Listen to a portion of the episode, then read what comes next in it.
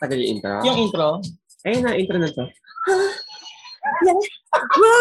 Pero Ayan. Britney Spears. Uh, uh, Ero kami yung intro. Yes. Shit, matagal nga, Ben. Sabi ko sa'yo, matagal Ayan intro na. ito eh. ang haba na open.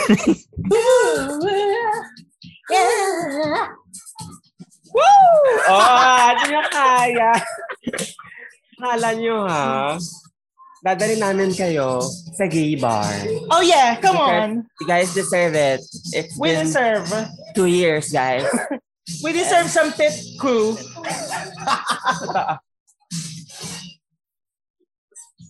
Clock strikes upon the hour and the sun begins to fade.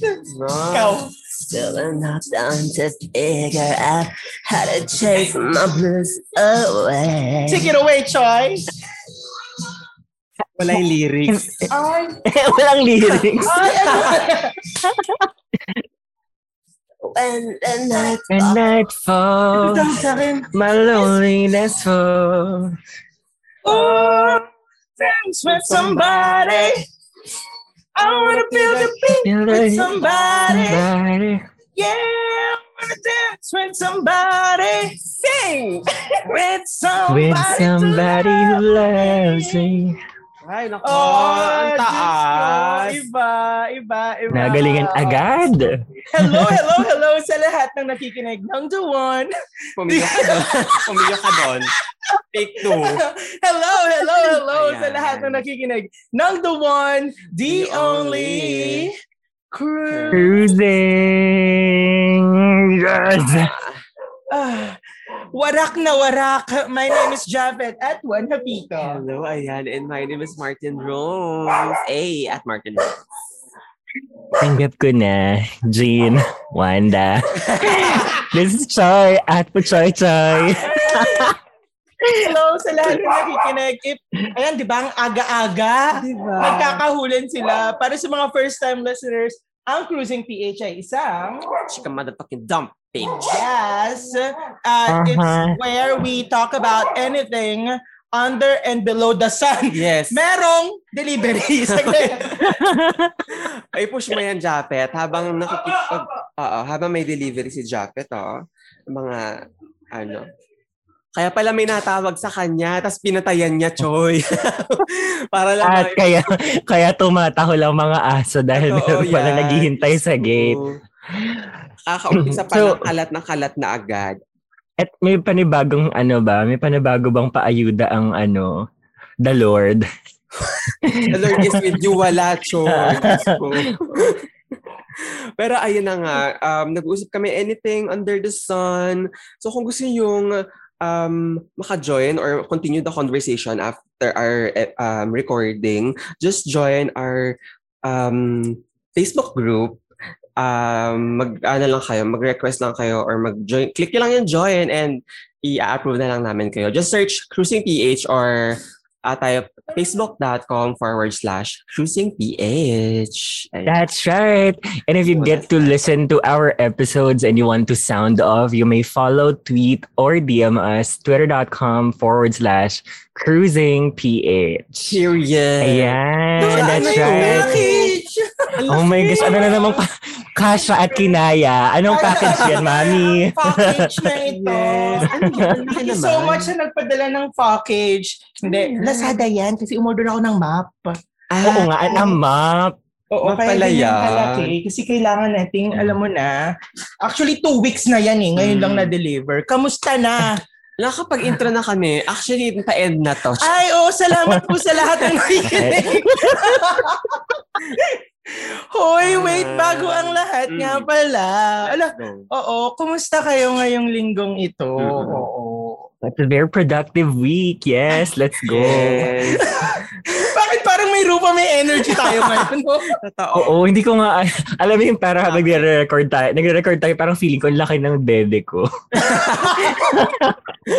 Kasi feeling ko ang witty-witty ko. Ay, And I ganun. like it. Oo. Ako feeling ko ang tanga-tanga ko ngayon. Mm. And I love it. Period. Deserve. Charot. Fuck you. Magsimula, magsimula. Ayan na, nagsisimula pa lang kami may bar the weekend with Cruising PH.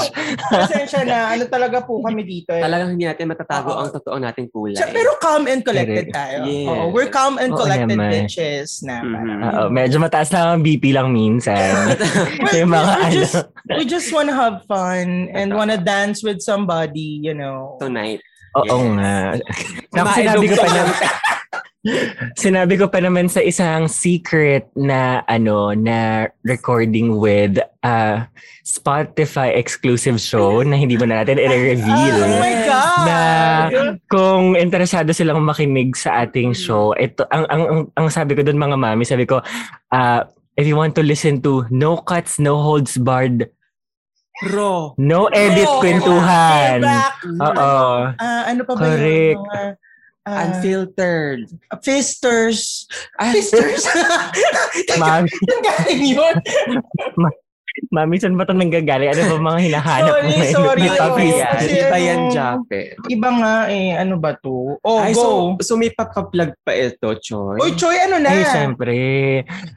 Syempre, kailangan ano, kapag meron tayong opportunity, kailangan nating mag-invite ng mga tao kasi baka mamaya may mahamig tayo. Hindi na listener ha. Well, pwede rin.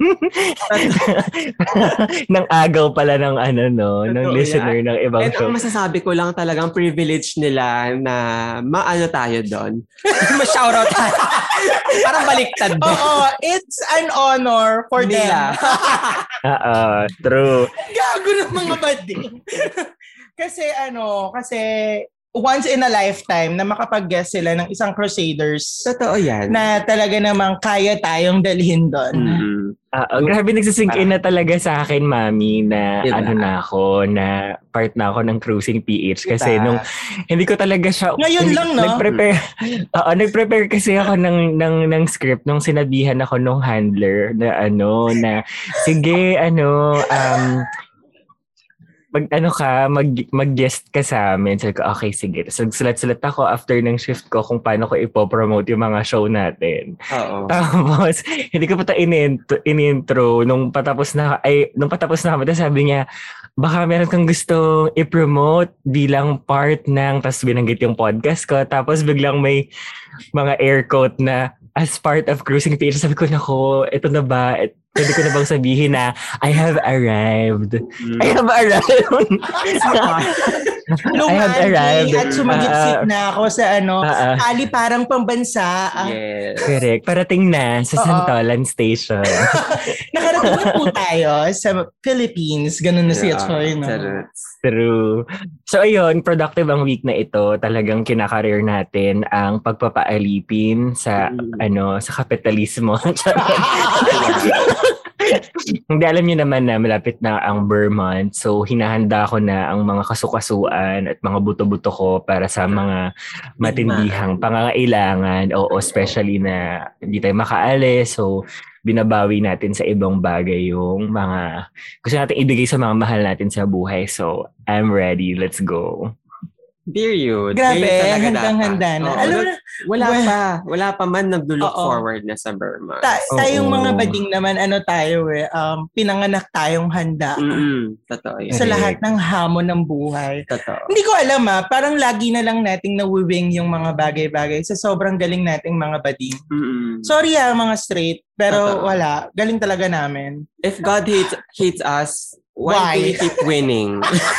That's And why right. we're this beautiful. yeah. Diba? Tama. Na- nahihirapan na talaga Yeah, ako. nakakapagod na. Grabe. Yung destiny talaga patungo sa atin. Like, Oo, parang parang every time na lang na naghahanap sila ng mali, try talaga nilang maghanap ng mali sa ating mga bading. Pero sobrang perfect yung pagkaka-create sa atin. totoo. Grabe. Mga anak talaga ng Diyos. Totoo. Iba, no? Oo. Flawless. I don't know. Wala na akong masabi. Sobrang perfect natin. Ikaw ba, Choy, perfect ka? Ay, hindi ako perfect. Ay, hindi ka bading? Ay, naku, sinasabi Bading ko ako, na nga. Sabi pero- ko na eh. Oh. Ako, Bading ako, pero mo hindi, ano, bading ako, pero ano nga, ano nga to, may natatandaan ka. alam mo yung mga ano, alam mo yung mga bully nung high school? Alam mo yung bully nung high school na parang, ay, hindi ka lalaki? Di ba? Ganun sila ngayon. Totoo. Ay, di ka bakla? Ah, Oo. kadiri. Ay! Kasi nga, sa- sabi nga ni Rufa May, di ba, hindi naman ako, hindi naman ako matalino, masipag lang ako. Mm. So, nakakapagod kaya yun. so, I, I live by that. Pagka sinasabihan ako na, perfect mo, eh, may... Hindi naman ako matalino, di ba? Humble lang pala. Hindi ko kinaya. Mahirap naman talaga kasi talagang masabihan ng perfect. Mm. Lagi, no? True. Nakakapagod Mm-mm. na. Kaya please guys, stop. Ayun, ikaw naman. Feeling ko, sa mga nakakarinig nito ngayong simula ng recording, baka mami sabi, ano ba naman to? In-invite-invite kami makinig dito, pero mga hindi naggagamot tong mga to. Ano sasabi nito? Oo. alam nyo, alam nyo, yung mga ganyang klaseng tao, yung mga ganyang klaseng mag-isip, Mm. nakakaawa. Oo. Sobra. Parang, parang lagi na lang silang naghahanap ng mali sa mga podcasters. Ang lungkot, lungkot siguro talaga ng buhay mo. ng buhay nyo. So kung Mm. kung in-invite kayo ni Choi dito, tapos paki- nakinig kayo, tapos na-disma, kayo. nairita kayo, na-dismaya kayo. Kayo, Deserve. oo, yun, deserve nyo. Yes. O ikaw, Martin, Back to stu-? Back to studio, Miss. Mel, Mike. Yes. Ah, oo, hello, hello. Fruitful itong week na ito. Fruitful. Mike, ang saya. Productive, fruitful. Kinakabahan na ako. Kasi, although, para medyo, mm, ganyan, questionable yung fruit. Yung fruit. Ganon. Oo. Oh my God. Ganyan. Oh Ganyan my yung- God. Ganyan yung week natin kasi alam mo, parang, oh my God, mga, sisweldo na ako, Mare! Ganyan. Yes. Para na, OMG, na- Mare. I'm so proud of you. Deserve, Oo. deserve mo yan, Ah, mami. yung mga pagre-research natin, Mm-mm. Worth it talaga. Pero biglang may, naku, naku, napag-uusapan naman natin Mamaya, later. mapag-usapan natin yan later. Kaya Oo. naman, oo, ikaw naman. Ang bilis, di ba? Iniisip ko pa yung one word na magde-describe ng Mm. ano ko, ng week ko. Pero wala akong maisip. Kasi parang feeling ko lumipas lang itong linggo Alam to. ko. Ano? Pariwara. Wait lang ah, productive. Mm. Bakit? Piba yung fruitful? Oo. Tapos pariwara. Kasi, kasi may mistake yung F tsaka P. So, pasok pa din. Ang talino mo doon, Oo, mami. may- Sa bagay, productive, fruitful, tsaka pariwara. Mm. Oo, wala. As in, parang lumipas lang tong linggong tong sa akin. It shows, di ba? The library is open, di ba? Ayan, nagsisimula na po ang bardahan, mga kapatid, kapamilya. Pero ano yun? Yun, sobrang Yes. pariwara talaga. Wala, wala Oh, akong maalala ayan. sa linggong to. Parang ano bang bago? Bukod sa na-release ko na pala yung episode 4 ng Picky PH. Ganun dapat eh. Yeah. Ipapasok ko talaga yan. Oo. Oo. Na- Na-release ko na yung episode 4 starring ano, The one uh, and the only. one and only Dandan Marquez of Godless Longganisa. Mm. Kung hindi nyo pa naririnig yon sana marinig nyo na. Totoo. Ikaw ba narinig mo na? Narinig ko na. Ikaw ba, Choy? Hindi Ah, pa. Hindi pa, di ba? Bakit decision ka? Inuunahan mo ako. Ay, hindi pa. Hanga-hanga Kawawa. ako doon kasi parang a different kind of dandan. Ay, talaga ba? Oo. Oo. Very Sa natatanging pagganap, Oo. Oo, Yung Dandan yung Marquez. talaga and andun talaga siya sa parang sa mundo na create nyo. Mukhang na, nandun talaga siya sa set, parang ganyan. Ako last minute, may chishik ako ah. Last minute yung last part.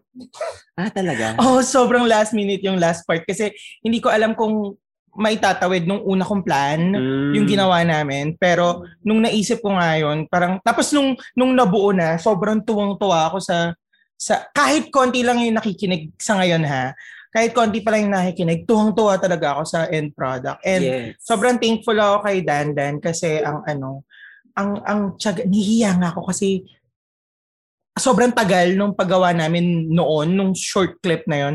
Kaya sobrang tagal kasi nagkasakit ako, na alam mo naman yung nangyari Sure. nung mga panahon na yon Mm. nagkasakit ako tapos na um yung recording kasi namin hindi siya isang araw lang parang week tumatalo kami ng linggo Mm. parang oy hindi hindi pa wala pa tayo sa mood nito so punta tayo hindi naman sa ano ha nagdidiba si Dandan hindi Ah. ganon kasi talagang gusto sana namin if gagawin niya yung isang bagay nandun siya Oo, Nasa... Nasa proper headspace siya, sabi nga ni Yes, Choi. yes. Oo. Na So, isang buwan? so, tumagal ng ganun, ng buwan halos yung... Ay, grabe naman pala yung, Yung baby tagal. niyo, no? Oo, sobrang Mm. nag-labor talaga ako. Grabe, Naman, alam niyo yung mga, laki. kaya pag hindi sila nakikinig ng Quickie PH, nako, you're, you're missing out. Imagine Ang isang episode, inaabot ng, inaabot ng isang buwan ang Mm. isang, ano, isang episode bago Hindi sana kayo maipanganak. labasan. Masterpiece, no? Oy, talaga ba? Hindi, di ba? Usually Oo, kasi, oo. Masaya ako pag natatawag na ganun, Mm. yung yung magawa talaga kasi naman pinag-isipan, Oo, tsaka pinag- pinagpaguran. pinaghirapan talaga. Oo, may dugo Kung- at pawis. To think na wala wala kaming production behind us na alam mo yun na magpo-produce ng ng music, ng sound, Mm. tapos yung mga krick-krick ng So kayo, kayo, kayo lang talaga dalaw. It's between you and Dandan. ah, at Kinaya. Harap mo dyan. hindi na ako magsasalita. Mm, totoo yan. Pero yun nga, pag Kausapin niyo na lang po yung mga very lawyers parang na andun kayo sa set talaga. Oh, Naset yung mood, oo. Mhm. Oo. Sana mapakinggan nyo. So yun, yun lang naman ang linggo natin. Tama. Ready Diyan na po ba kayo? nagtatapos. Ready na ba kayo pumunta sa susunod na segment ng Cruising PH? In fairness, binabalik natin to ha. Binabalik. Parang so para tayo nag-throwback. Kasi last Thursday, may pakimi si, ano, si Choi. Mm-mm. So gusto mo na bang puntahan natin yon Choi? Let's go. Let's go. Ah, let's go! Um, isi-share, ano nga yung shared na lahat makikita niya? Lahat-lahat. Oo, lahat-lahat. Ayan, i-share. Bi- Ay, hindi pala pwedeng ganun, no? Bakit? Ah, wait lang, wait lang. Ito, ito, share. Yan. Ayan na, share. Kaso, ang nakikita lang ni Choi yung Facebook. Tama ba? O, i-try mo. Wala na yung ano. Sige, mamaya na lang, balik na lang tayo. Ah. Anong hinahanap mo? Yung mga nasa ano natin, chat? Hindi, yung ano mo, yung... Ah, Sir, yung pabati, thread. ah. oo. Yeah. Ayan, cruising Yes. batian. Ayan, Let's ayan. Kaya go. simula sa ito muna. Okay, paki-explain naman, Choi, kung ano to. Ano Anong, nangyayari dito? Oo, anong kaguluhan to?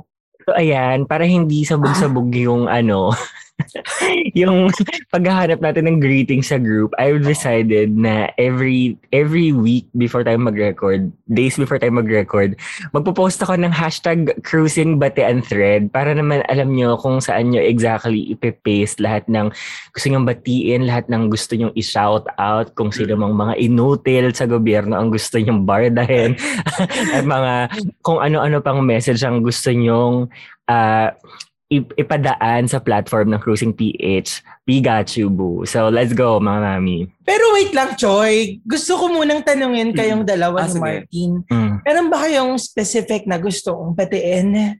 Hmm.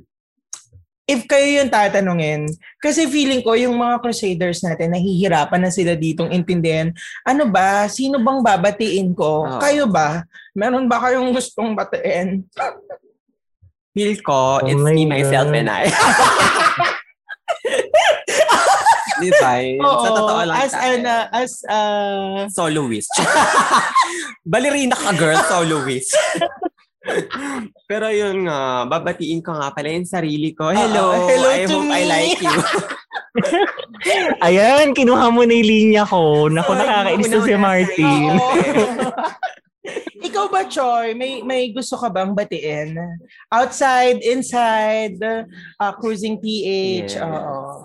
Eh, oo naman. Siyempre, gusto ko munang, ano, gusto ko munang batiin yung mga um, friends natin dyan na nagbigay ng chance na makinig sa Cruising PH. So, I want to thank this award-giving body. I hope I like it. Perpetual hep hep hooray! So ano bang hinihintay natin? Simulan na natin itong batian na to. Oo. Choy, sige, basahin mo yung unang... Bilang ikaw yung pasimuno nito, Oo. basahin natin So- ang unang bate. Sa, sa, yung pinaka-generic talaga na happy birthday na nilagay ko sa group. So kung sino may birthday sa inyo, ah, deserve. Happy birthday sa mga kahip-hayupan dyan sa Cruising Yes. PH.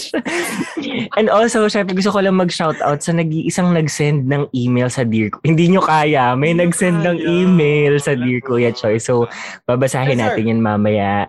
And kung kung ah, meron kayong questions na gusto nyong um, hingian ng sagot, not necessarily ma-solve, pero kung gusto nyo lang makarinig ng ibang point of view, send nyo na yan sa dearkuyachoy at gmail.com. Ayan. Alam mo, na-excite ako na dumating yung araw na may mag-send kay Dear Kuya Choi ng Na. mga ano um message na sobrang daming kailangang i-interpret. Ay, lako, nakakaloka. Alam mo yung hindi lang, yung pag sinabi niyang, Hello Kuya Choi, marami ng interpretation. Totoo yan. Kasi ano, parang kilala siyang ganito, oo. Oo, kaya i- nasa danger parang yung serial buhay. killer, ganyan. Oh my God, Oo. na-excite ako. Parang pag binuo mo, sabihin Oo, na, sabi, ay, hindi Beyonce lang. locked up in the basement. Correct, correct, ganyan. Oo. Mm. So, na-excite ako na makareceive si Dear Kuya Choi ng ganon. Ready ka ba, Choi?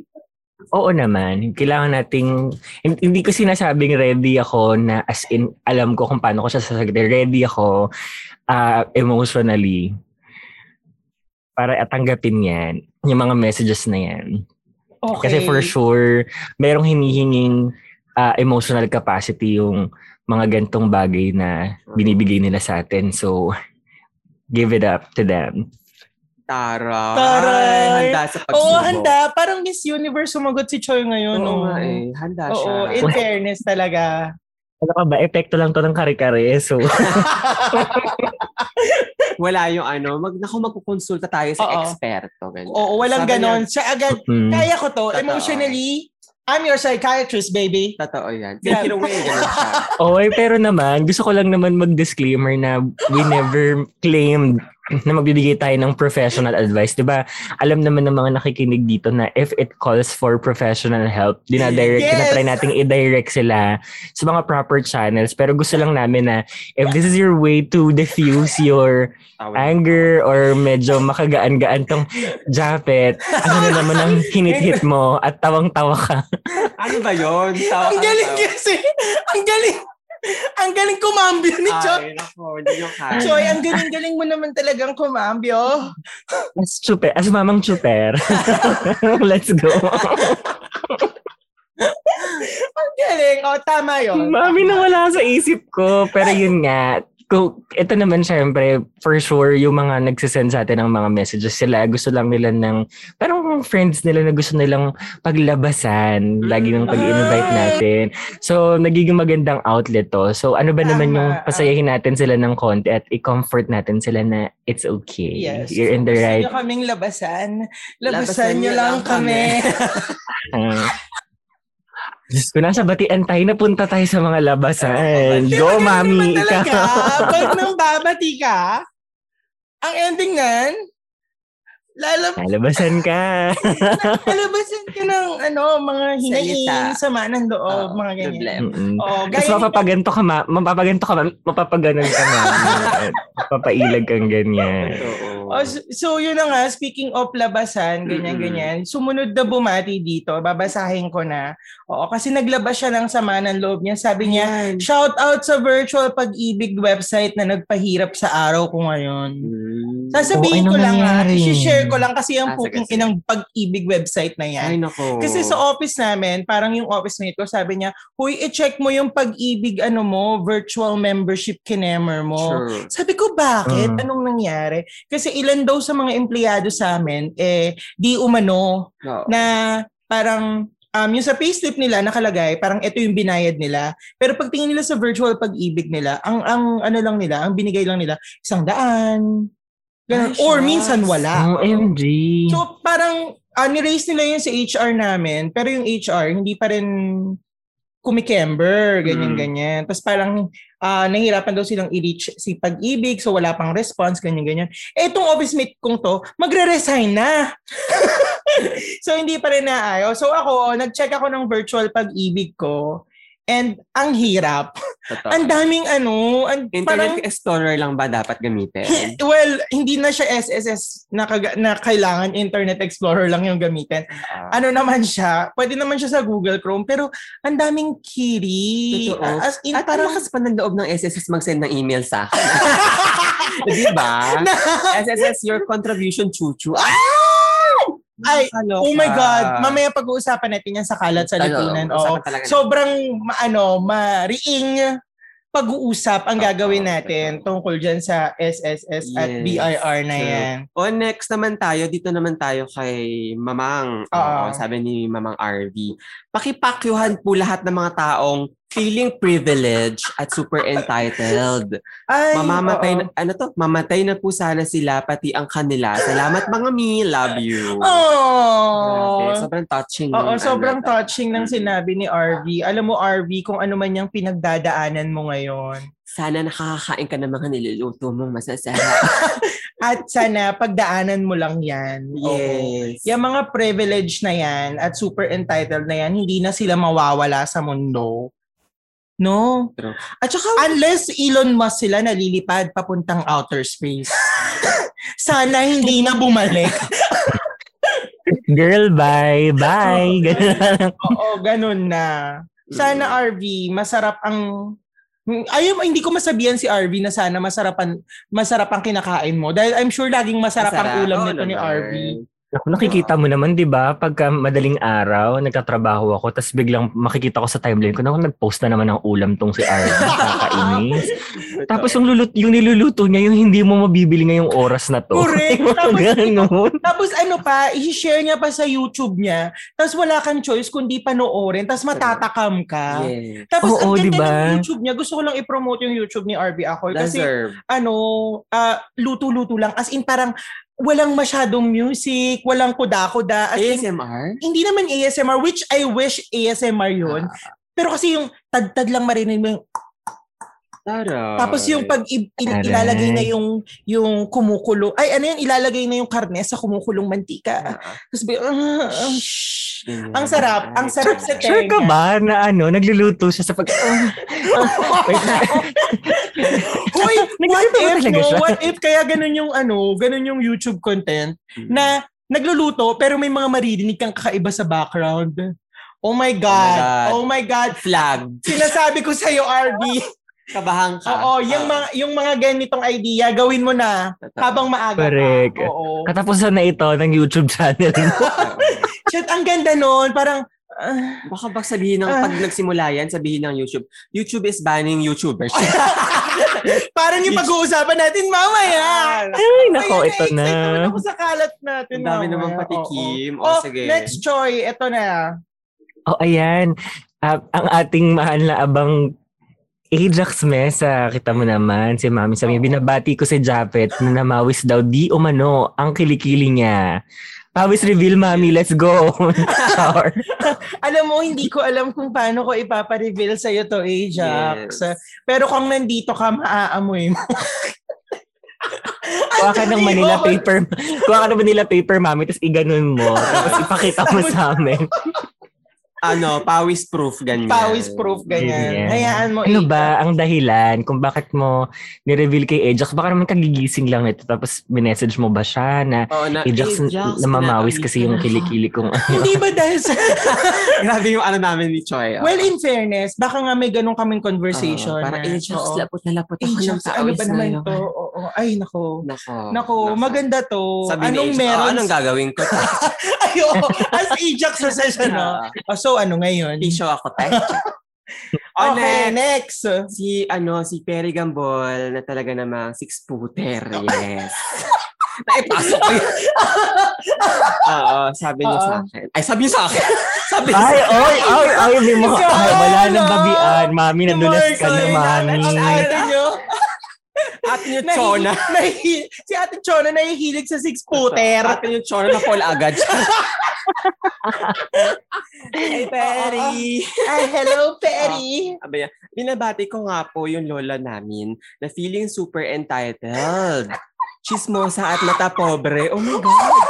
Bakit napili ng mga nagbabati ngayon ng war at Oo, violence? parang gusto nila ng gulo ngayon, ano? Oo. Oo. Sabi niya, Ems, pack you po with feelings. Love lots from your from your apo. Shoota ka. Grabe. Hindi ko meron. Oo, Sandali hindi ko alam kung anong ginawa sa'yo ng lola mo. Mhm. Oo. Pero kung deserve niya yan, Deserve, Deserve. yan. Deserve. Oo, deserve niya yan. Oo. Totoo yan. Pero ma- ako kasi malola, lola, lola girl ako. Oo. Ako din, Lola girl ako. Lola girl.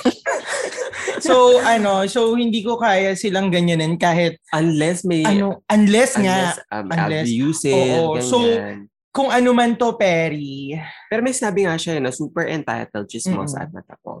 nako, yung mga ganyan, inaano na Sana, yan. ang advice ko lang kay na Perry, yan. sabihin ko sa kanya na, sabihin niyo sa lola niya na, kausapin mo na lang ako Yan mo na lang ko. pag kalmado ka na. Pagkalmado ka na.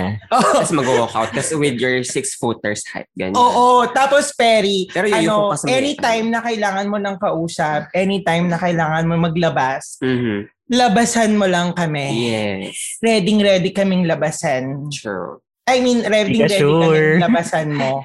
Nang galit. Ganyan. Oo, nang ganyan. Anong di sure? Sure kami, Choy. Ikaw ba? Ay, ako na lang mag-talk. Sarap! Dili na lang ako mag-talk. Yeah. Okay. So, ayun na ba? Meron pa ba? Meron pa Wala ba? na. Wala na. Nagulat ka ako ito. Gusto kong parang mag-comment or mag-ano. Hindi, gusto ko talaga mag-post na parang, bakit wala nagpo-post ng batian ni, ano, na thread ni Choi, ganyan, ganyan. Kaso Oo. inisip ko, sabi ko, shucks, baka Hindi, sige, i-call out sila. natin sila. Ay, sandali lang. Hoy, Ano alam niyo, may idea, bago ako mag-call out, may idea nga ako, gawin natin to sa susunod na ano, sa Oh, susunod sige. na recording. Ilalagay ko tong hashtag cruising batian thread sa Twitter. O kaya. I-tweet nyo galing yung gamit yung cruising account. Totoo yan. Sige, kaya And nyo then, yan. Go! I-retweet, Why i- not? i- Oo. i- ano natin, ipupush natin yan sa ano, sa Oo. social media, sa Totoo. Twitter nyo para 'di ba makahamig tayo ng mga Yes. additional listeners. Truths. Truth. Okay, sige. Pero yun nga. Pero yun nga, may 58 na nag-scene na. nag-scene pero wa- ilan lang ng ano, nag, kasi Hoy, hindi ko aawayin. Grabe ka naman sa akin. Nakakatakot si Martin. Nagtuturo. Hindi kasi una Oh, nag-comment si oh, Choi sige, oh, agad sige, sige, sa sarili sige, niyang post. Oh. Tira mo yung mga totoong nag-comment. Hindi, yung nag-comment tayo. Oh, kasama ba Si tayo? RV, hindi, hindi ka kasama. Si RV, si Ajax, si Perry, tatlo lang. Oh. So, gusto ko lang sabihin na we understand. Pero hindi, iniisip ko talaga. Ito totoo, seryoso, na Mm. baka busy sila. Pinigilan ko talaga yung sarili ko hindi mambarda. Ayun ang tinatag na subliminal barda. Oo, totoo. Pero sabi ko, munti ko na ma-post doon yung picture na ganyan, no? Pero yun, I choose ano, I A choose, good oo, heart. oo, yeah. may ano, may Peace of mind, ganyan. Oo. Think of the sunset. totoo, Hmm, hingang malalim. Oo, Sige, So, tingin lang mga. Salamat sa isipin inyong lahat. Yes. Isipin mo yung amoy ng dalampasigan. Totoo. Correct. Na may konting basura. Sa tabi ng Dolomite. Sa sa 58 na nag-scene ng post ni Choi, masarap yung tulog niyo. Yes. Mamayang gabi. Hindi kayo magising. Yes. Uy, nakakatak niya hindi magising. Anyway, magbubuo na nga tayo. Baka ano pa masabi ko. Oo, magbuba na tayo dahil dito, alam ko na miss to ng napakaraming nakikinig sa atin. Ewan ko kung na-miss nyo, pero ito kasi yung pinaka nakakairitang segment eh, dito sa Cruising PH. Oo. so, uh, sisimulan na natin. Ito ang... Kalat sa lipunan. Sabay, sorry. In fairness, Hmm. in fairness, ang galing wait lang, pinag-isipan ko yan. Alam nyo ba, sabi ko, okay, lagi akong mag-delay. Pag hinihintay ko silang sabihin yung line, so Mm. kailangan, bago pa nila sabihin, uunahan ko na. Para kapag magsasalita na kayo, sasabay siya sa recording. Totoo yan. Iba, iba talaga mag-isip Iba, si Choi, no? Talagang pangkalat. na Zoom. Kina- sa Zoom. Kinakareer ko na ang ano, cruising Oo. PH. So, goodbye, bunk. Charot. Charot. Recorded. Ika-cut ko yung clip na yon, ipapadala ko kanila ano.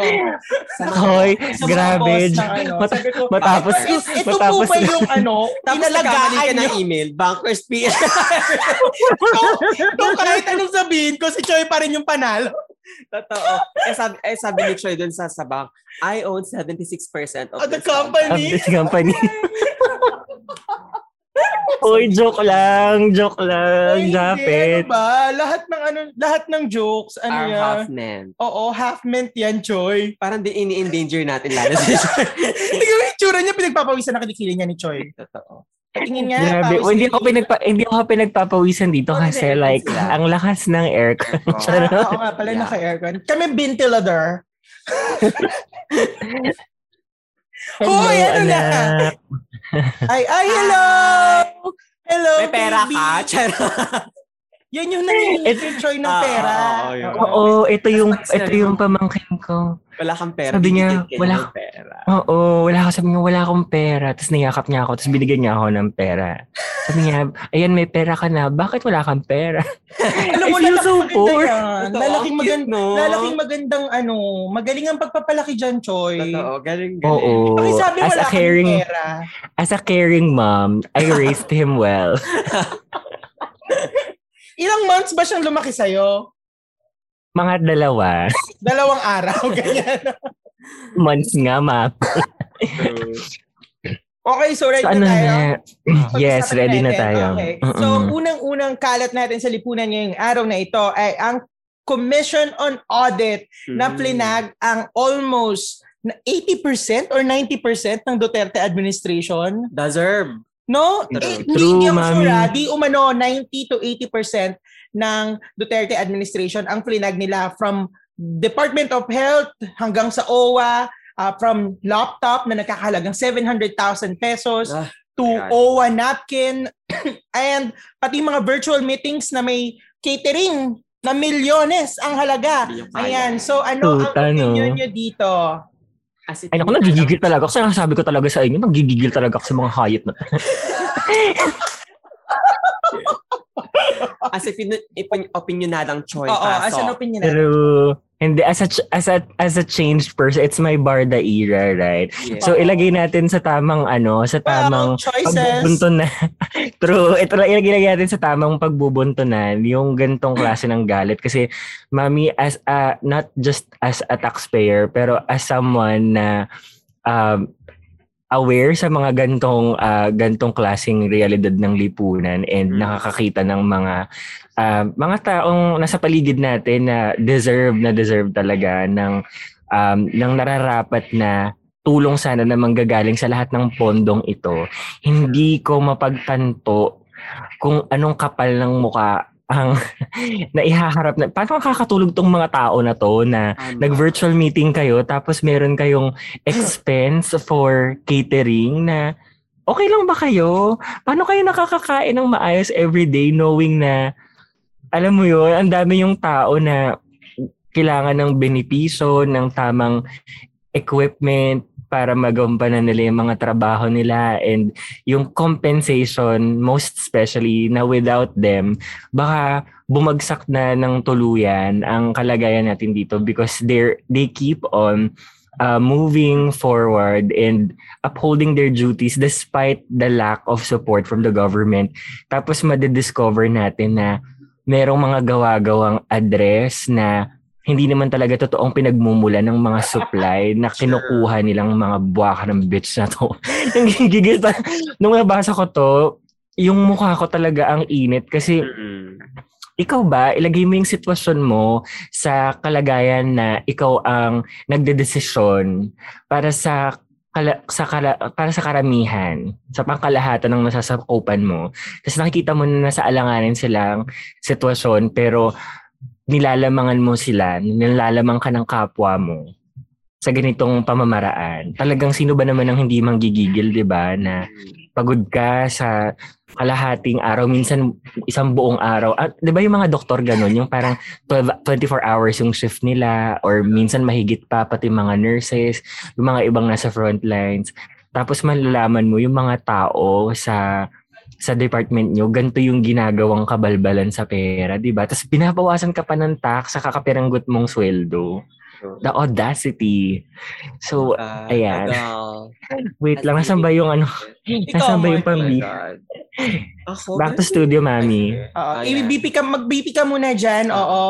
Tingnan natin kung ano ang BP mo. Ah. ah, kung normal pa ba yan, Choy. Yes. Okay. Maraming salamat. Dito naman sa studio. Martin, anong masasabi mo? Okay, ganito yan kasi kabayan siya. Ako nakakaloka.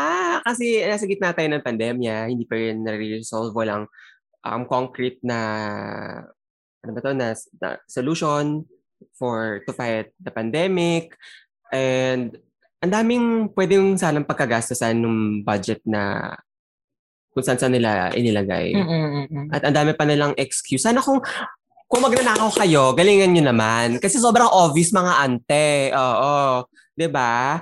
Kitang-kita naman dito na sobrang garapal yung mga buhaya kayo. So, sana man lang magkaroon kayo ng ng ano, ng makatao before kayo magnakaw kasi parang parang wala tayo sa pandemya eh. Parang walang mga taong nagugutom, parang walang mga um, healthcare fr- frontliners na na, dele- Namamatay. na, namamatay na 50-50 dahil everyday silang sumusugod sa ospital na rampant yung virus. So, grabe. Grabe talaga itong mga public officials na ito. Sobrang disappointing, no? Correct. Parang, alam Tamang yung, tama yung ano, tamang tama yung yung hinaing ni um ni Terry at saka ni RV, mga taong feeling privilege. Ito sa mga nakikinig at nasa part na to ng ng ating ah, episode ngayon, hindi naman po namin inilalabas yung gantong saloobin for nothing.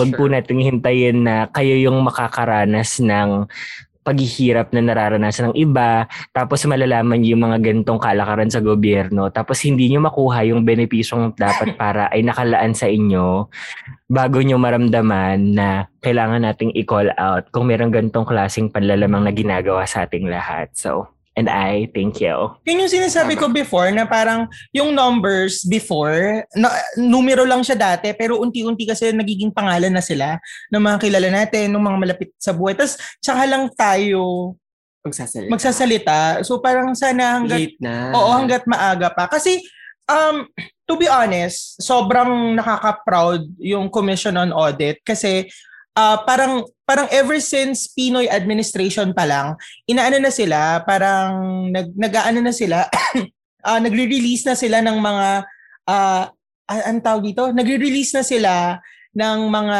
Report. nagpa-flag na sila ng Mm. mga reports about sa iba't ibang departamento. Hindi lang sa administrasyon ni ni Duterte, pati sa iba't iba pang administrasyon. And it only shows na it only proves na COA is working. Alam mo 'yon? COA is doing their job. Oo, ginagawa nila Correct. yung trabaho nila. And ang nakakalungkot is that we have a president right now who flags COA for flagging his entire administration of corruption. Hmm. O sige, hindi na wag nating sabihin corruption of um inadequacy to use yung budget na nakalaan for their department kasi kahit isang simpleng stu- supreme student government sa high school masasabi na walang kwenta yung paggamit nila ng budget. Bakit? Kasi ganito yan. Sa, sa high school pa lang, itinuturo na sa atin na kapag halimbawa binigyan ka ng budget at yung budget na yan, hindi mo ah ah, hindi mo ginastos, tatawagin ng corruption yon. So ngayon, ang nakita ko dito is that may budget na nakalaan for them. Halimbawa, sabihin natin 60 billion yung budget na nakalaan sa kanila. And hindi nila alam kung saan gagamitin. So ang ginawa na lang nila, o bili tayo ng ganito, o bili tayo ng ganyan, bili tayo ng ganito, produce ng ganyan, ganyan. So ibig sabihin, may mali sa leadership. So doon pa lang makikita mo na na na hindi effective itong mga taong to. Yet we have a president na pinupush pa tong mga to na ah ah, ah, ah, ang tawag dito, sasandal ako dito sa hindot na to hang kahit bumagsak pa ako. Anong ganyan, ganyan. COA-COA? O, di ba? Like, Na parang parang ah hi- kaya kaya naiirita rin ako sa mga taong galit kay Duque, galit kay ganito, yet hindi nila kino-call out yung pinakang root nitong problemang to. Tama yan. Ko. Naku. True, mami. Totoo. And eto ha, alam ko madalang na madalang tayong mag-quote ng mga news source. Pero ito, sinave ko talaga to para ma- ma-bring up sa mga tao. Ito ay uh, galing sa CNN Philippines. Mhm. this was ano uh, this is a receipt that we've kept for this recording. Sabi sabi ni ni Duterte sa Commission on Audit, stop that flagging. You make a report. Do not flag. Do not publish. Do not publish it because it will condemn the agency or person that you are flagging. Ang ginagawa ninyo is flogging. Flag ng flag tapos wala namang wala namang napreso, wala naman lahat. And yet you know that when you flag, there is already a taint of corruption by perception. Sobrang ano to, sobrang taliwas to sa lahat ng mga sinasabi niya nung tumatakbo siya about corruption. Mm. And para sa akin, it doesn't make sense. As someone na part ng na audit ang ginagawa, uh, hindi ko maintindihan kung bakit Tsaka 'di ba attorney to? Sure. Tama ba? Lawyer siya, 'di ba? Ah. So, dapat naiintindihan niya na yung ginagawa ng Commission on Audit isn't hindi lang nila trip yan. They're mandated by law to uphold their duties as they exist as Sure. an agency of the government. So, bakit hindi nila ipapublish? Eh para saan pa at nag-audit sila. Kung hindi nila ipapublish yung yung yung ginagawa nila eh di paano mo malalaman kung transparent yung the way the government handles their funding and their budget? Paano nila ini-execute? Kaya kaya siya siguro ganito yung reaction niya. Kasi alam mo uh, whether we like it or not aminin na natin na meron talagang ginagawa tong mga to ng pailalim Mm. And hanggat nandyan sila sa posisyon nila, panghahawakan nila yung mga ganyang decisions until such time na luma- nung araw na lumabas yung ah, yung mga ah, tin- yung mga reports ng Commission on Audit. Pero ako nakitang tweet, gumawa sila ng bingo card tapos nakalagay lahat ng mga government agencies. Tapos lahat ng mga na-flag ng COA, tinatantusan ng mga bakala. okay. DOH pack, pati yung ano, pati yung ano to PTV meron din. Mm. Alam mo yung parang Bingo na, no? Oo, at saka ang bilis ha, ang bilis mapuno nung ano, ang bilis ma-blackout nung card, konti na lang. So, ayan, kung hindi nyo pa, kung sa mga nakikinig nito na medyo op- na opposing ang views sa sinasabi namin, think about it. Hindi hindi para pilitin namin kayo na magbago yung political views ninyo, pero think about it. Just sit with sit with it and think about all these things happening and isipin nyo and wag nyo kalimutang bumoto sa 2022. True. Period.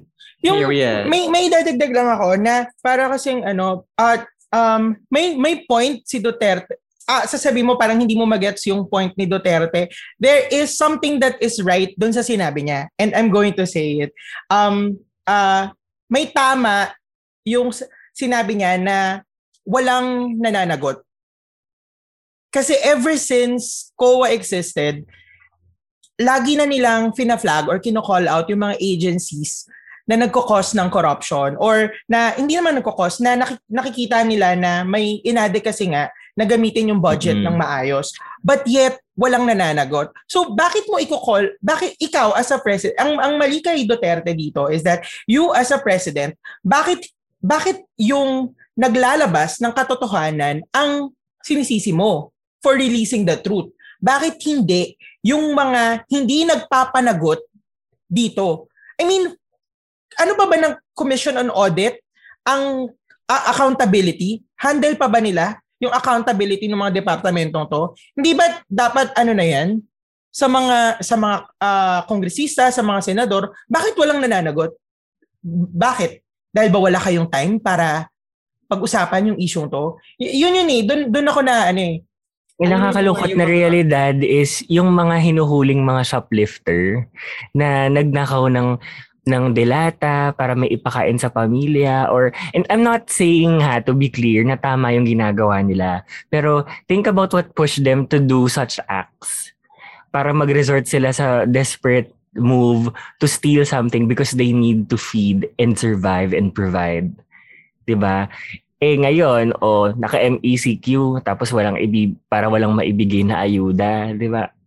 Yung difference nga ng ECQ tsaka MECQ is that walang ayuda. MECQ. Pero yun, makikita Oo, di ba? natin na ano, na itong mga nakaupo, since, alam mo yun, may power sila, they get Mhm. away with it. Yun nga eh. Y- yun, Pero yung mga mga nasa laylayan talaga na In- in fairness, able. oh, in fairness, may nasabing tama si Duterte na wala talagang nananagot. But he Wala can naman correct talaga. it. He can correct Mm-mm. it. So, tama yung sinabi niya na wala namang nananagot. Tapos parang, so, so, parang ako pag ko, so ibig mo bang sabihin, wag na namin ilabas kasi wala rin namang sense tong ginagawa namin dahil walang nananagot. Bakit hindi kaya gawin mo yung trabaho mo, panagutin mo itong mga departamentong to? Kasi he's one of them. Di umano. Di umano. Di umano. Ah, Sabi nga ni Jessica Soho. sabi nga diba? ni Jessica Soho, di umano, Oo. one of them. Kasi, you know, we are as crusaders, Choi, Japet, Martin, na wala tayong abogado. We're, we're trying na magsalita in a way that we can get away with it. So kung mapapansin nyo na parang yung mga, ah, ano namin, suhestyon, eh parang patanong, paano, we we don't have lawyers to protect us. So, bear with it. wala lang, wala lang. Kaya kaya lang nag nag-iingat din kami kasi we don't want uh, the time uh, dumating yung time na parang kami yung balikan ng mga sinasabi namin. Eh We know how dirty they work. oo, diba? we know how dirty they work and to think na nasa democratic country tayo but then Still rampant yung killings. oo, My God. just by alam mo yun, expressing your truth, makukulong ka na, ganyan-ganyan. Eh, hindi naman malicious and public personality naman sila. Alam mo yun? True. Na dapat lang naman talaga nating ine-express yung side natin sa kanila dahil nga ah, sila yung binabayaran natin para gawin yung trabaho nila to protect us. But then, so, yun. Yun lang. Ha, Grabe. ang ano, no? Bul- Ang, Mami, bullet number one pa lang to, ha? Oo. Ayan. ang ano lang kasi ng effect na parang sobrang la- sobrang ah, parang macro nung pinag-uusapan natin yet magi-end lagi tayo sa sa parang oops damay ako dito parang yung pinanood natin na Beckett na hindi natin tinapos kasi Beckett. Oo, Oo. kasi may pinanood kami movie na Beckett na parang ah, ginawa, ang ganda kasi ng metaphor na iniwasan nila yung rally. Iniwasan nila, parang tourist sila sa isang bansa, tapos iniwasan nila yung rally.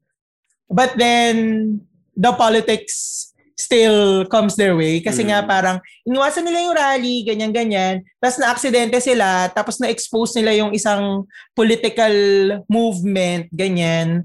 B- because of that accident. Tapos, ayun, parang Nadamay pa rin sila. nadamay pa rin sila. So parang kung kayo ngayong ngayong nakahabang nakikinig kayo to think um nasa privilege kayo, ayoko makialam diyan, ayoko makichismis sa ganyan. Mm, mm, mm. Kasi ano naman, nasa air condition room naman ako, malambot naman tong hinihigaan ko, maganda man naman yung mga gamit ko pang recording, ganyan. Kung tingin nyo hindi kayo damay dito, Huwag nyo hintayin, dum- yung sabi nga ni Choi, huwag nyo hintayin dumating, ay hindi, yung sinabi nga ni Choi kanina na parang kung hindi pa kayo affected, huwag nyo hintayin dumating yung time na maging affected na, na kayo ng mga nangyayari.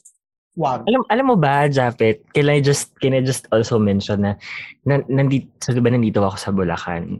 Sure. Naririnig nila ako sa ginagawa sa ginagawa natin ngayon. Mm. And most of the people in my household voted for him. I know because umuwi ako ng umuwi ako dito noong 2016 para bumoto. Dito kasi ako nakarehistro. Ah.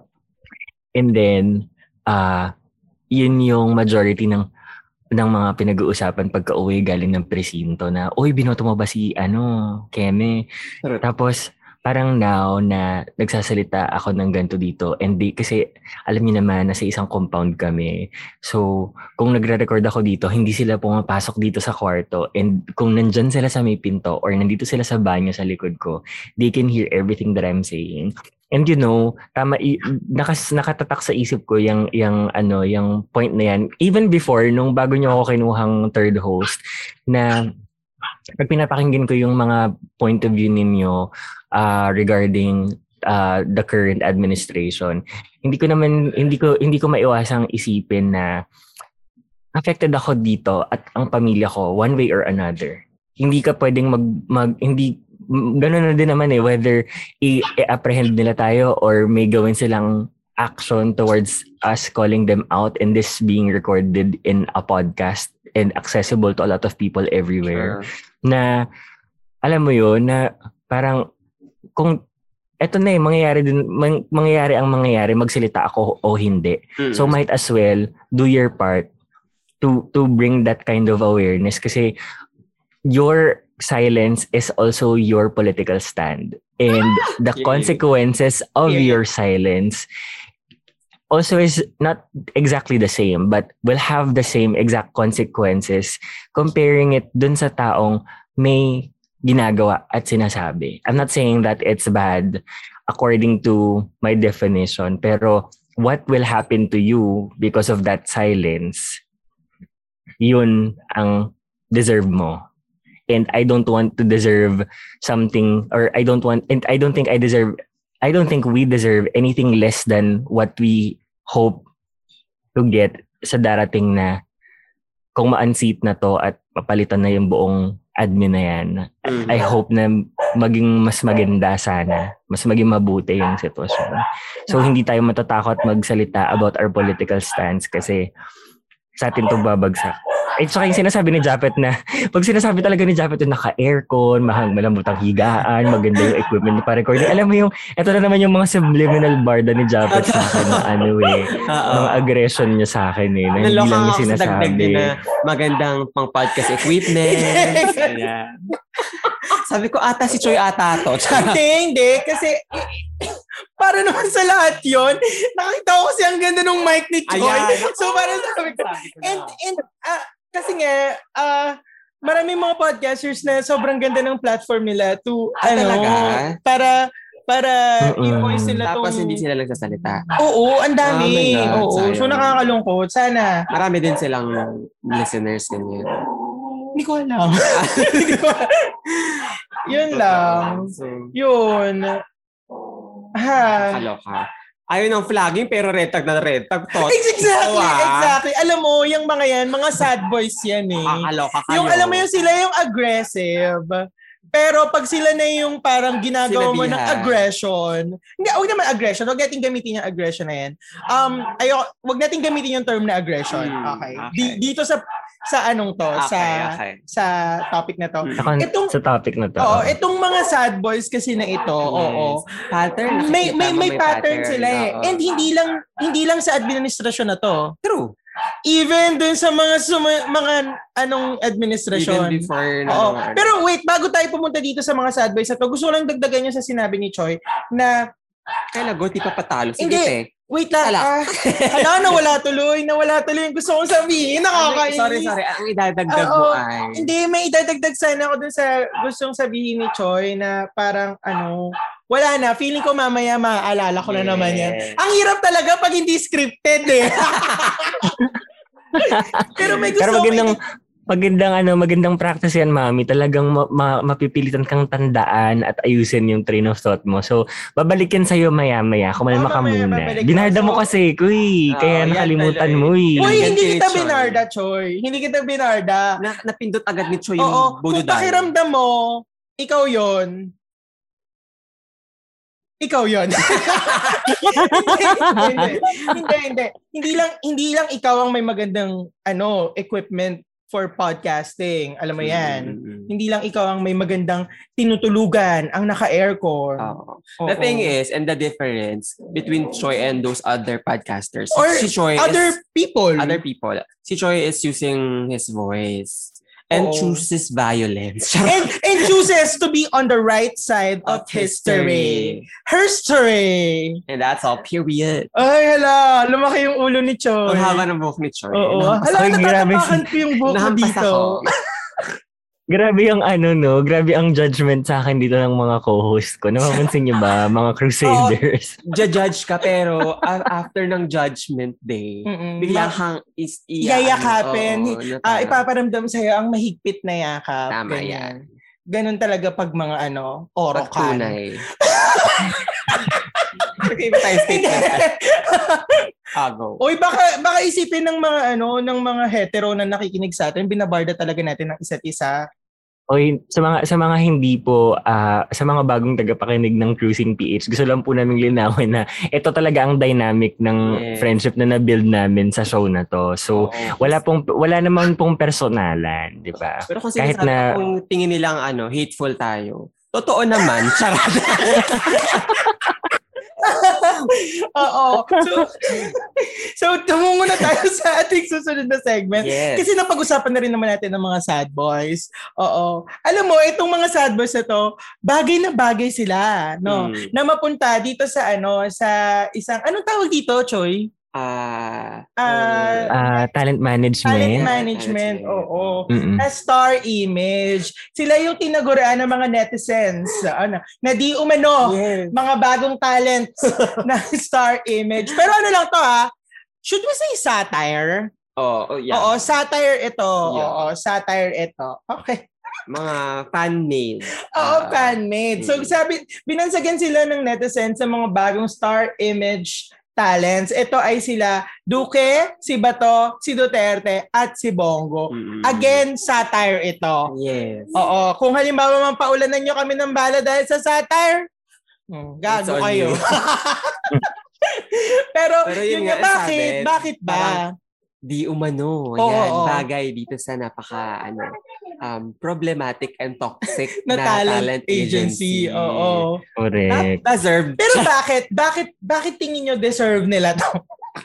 Hindi, alam naman kasi natin yung yung agency parang nag nagkikling sa cloud. Mm-mm, mm-mm. Alam mo yun? And kahit na super, meron silang talent na underage, ina-exploit nila. Alam mo yun? Mm-mm, So, and besides, magaling din naman sa acting itong mga ano natin. diba? So, Pero alam Bagay, mo, pasok pasok. alam mo kasi ito lang nakaka, na ano lang ako dito. Kaya sobrang bentang-benta to sa mga netizens. I think. Kasi um kasi for for a administration na macho fascist alam mo yun, tapos biglang bigla mo kaming bibigyan ng drama sa administrasyon mo. Alam mo yun, iiyakan, gaganyanan, dadramahan para makuha ang simpatya ng tao at para sabing pagod na pagod na si tatay. yes. Alam mo, Pinarak niyo kami. the gays are so fed up with the drama. Totoo. Sobrang fed up na tayo sa sa drama nitong mga to. Ah, yun nga to think na na ang ang ang ano nyo, ang ang ko, ano yun? Ang parang slogan nila ay ano, tapang at kineme. Wow. Ganyan. Tapos bigla mo kami bibigyan ng warak na warak na kami. Diyos ko, por santo, warak na warak na kami. Bigla mo kaming gaganunan and iiyakan nyo kami sa mga mikropono nyo. Girl, Wala pa daw silang tulog. Grabe. you only have one job, bitch. Oo. And you signed up for that. Yes. So, So, Girl. oo. Alam mo yun, mas, mas ano pa, mas, mas may bayag pa para sa akin si Lenny. Lenny Robredo. Kaysa sa mga to. Tuldok.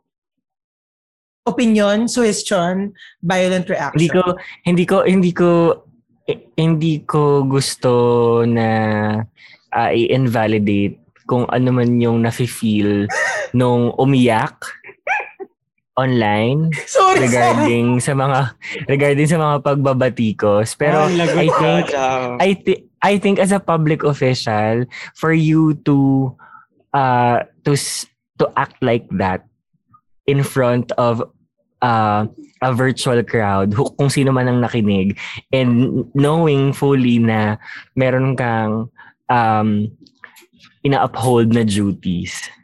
'Di ba? Para kasing ginagawa niya gusto niyang sisihin yung mga tao sa pagbabatikos. First of all, first of all, kung sana ay nagiging transparent kayo at inilalahad nyo sa publiko kung ano ang katotohanan sa kabila ng ng dami ng utang na ng Pilipinas at sa dami ng mga ng mga ipinangako na hindi naman natupad at Hmm. sa paghihirap ng mga tao eh nagde-deliver kayo ng kung magandang plano, yung feasible na magiging fair para sa mga nakararami, tingin niyo bababatikusin kayo para ma-feel mo na binara ka.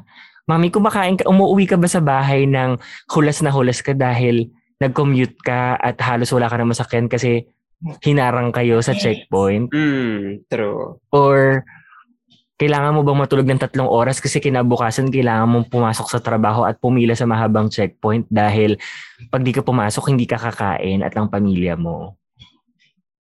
Mm. 'Di ba? Parang mas nakakawarak yata ng ng ng kalooban yung ganong sitwasyon ng mga tao na sana natutulungan nyo if you called if if you made better decisions galing sa authority na meron ka.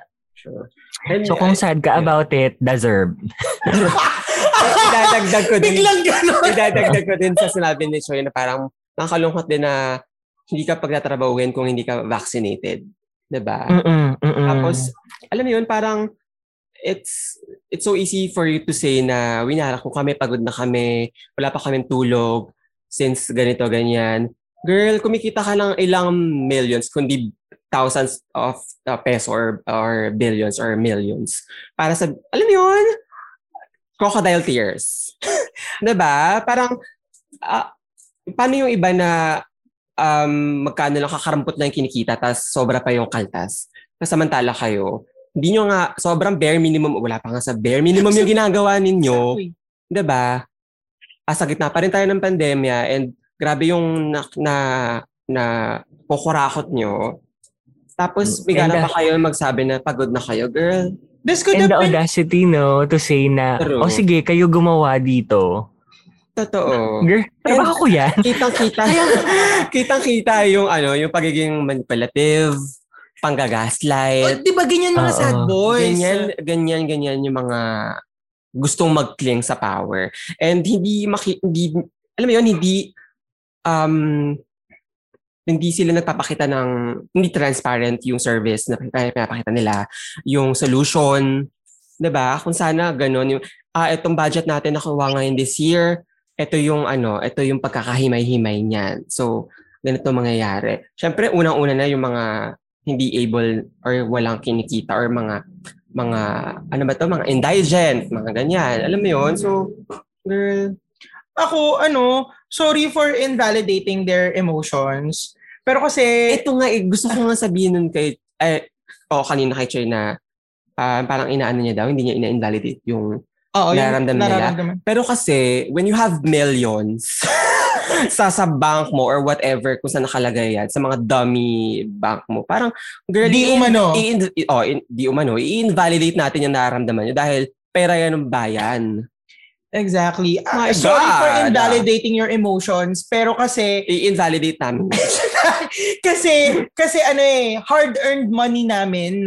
Nakakahiya naman no, pero hard-earned money kasi namin yung tax na kinakaltas nyo sa amin. And alam niyo yung alam niyo yung pakiramdam na na-raisean kayo pero hindi niyo naramdaman na nagka-raise kayo kasi parang yung previous years pa rin yung sinasahod nyo dahil nga sa laki ng tax na binabawa sa inyo. Alam na Mm. alam namin yung pakiramdam nun and we know na hindi nyo alam yon Kasi nga, sobrang ano kayo, out of touch sa nararamdaman ng mga tao. And kaya, kaya kung nai-invalidate man yung mga emosyon ninyo na nararamdaman nyo dahil sa trabaho nyo, eh di mag-resign kayo, mga puki kayo. Daddy chill pero eh, alam mo hindi talaga enough yung pagre-resign Oo, kailangan, ng may managot. Oo. Kailangan talaga. After ng ganitong ginawa nila sa atin. And nakikita Pero- ko dito na parang Mm-mm. dalawa lang eh. Either magpo-push through sila hanggang after botohan na sila Mm-mm. pa rin yung uupo. Or hindi na sila yung uupo. Kaya lahat pinipiga nila. Yung kaya nilang pigain Para sa mga sa... taong bayan. Oo, oo, oo. Pwede yun eh. We don't know. We don't know. Oo. Pwe- pero pwedeng ganun yung yung- nangyayari pero ngayon. yung- Possibility. Pwede Na may parang- possibility gano'n. Kasi ganito yan eh. Um, ah parang yung nangyari kay Marcos, no? Na sobrang sobrang dami nung inutang, ganyan-ganyan. And then they get away with it.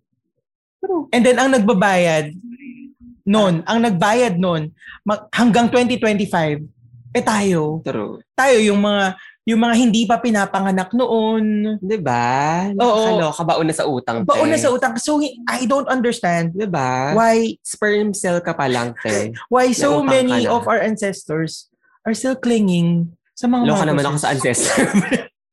Kailan lang na... Alam Bakit? mo yun, Ancestors pa rin.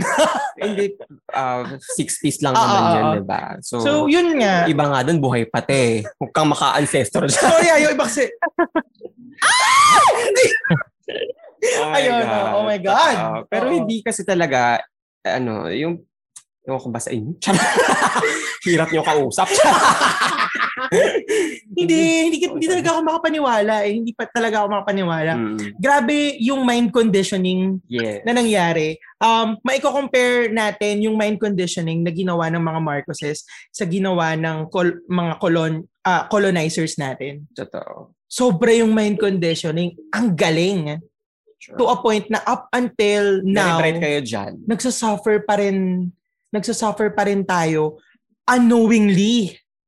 Kasi parang we indulge the freedom, we indulge the ganito, ganyan, ganyan. Or meron tayo ililook forward kasi nga National Heroes Day. yun ganyan. nga, yun nga. Parang nilagyan nila tayo ng bayani, ng Totoo. figure na parang, oh, etong bayani na to ang mag, ah, ano, mag, ano yun? Magde-define ng Filipino spirit, ganyan, Mm. ganyan. When in fact, ang mga dapat nating tinitingala eh yung mga ano natin, mga ancestors natin nung Yung collective na pumunta sa digmaan Oo, ng oo, oo. Um, KKK. oo, hindi yung Hindi isang yung tao lang na, na- nag-spark ng ng revolusyon. Totoo. Rizal? Totoo. Ha?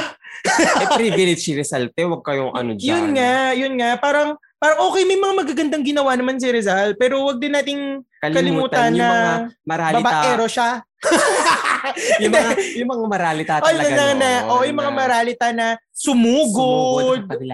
Oo, yung mga kasama ni Bonifacio. Yes. Sila yung mga hindi na, ano eh, Sila dapat.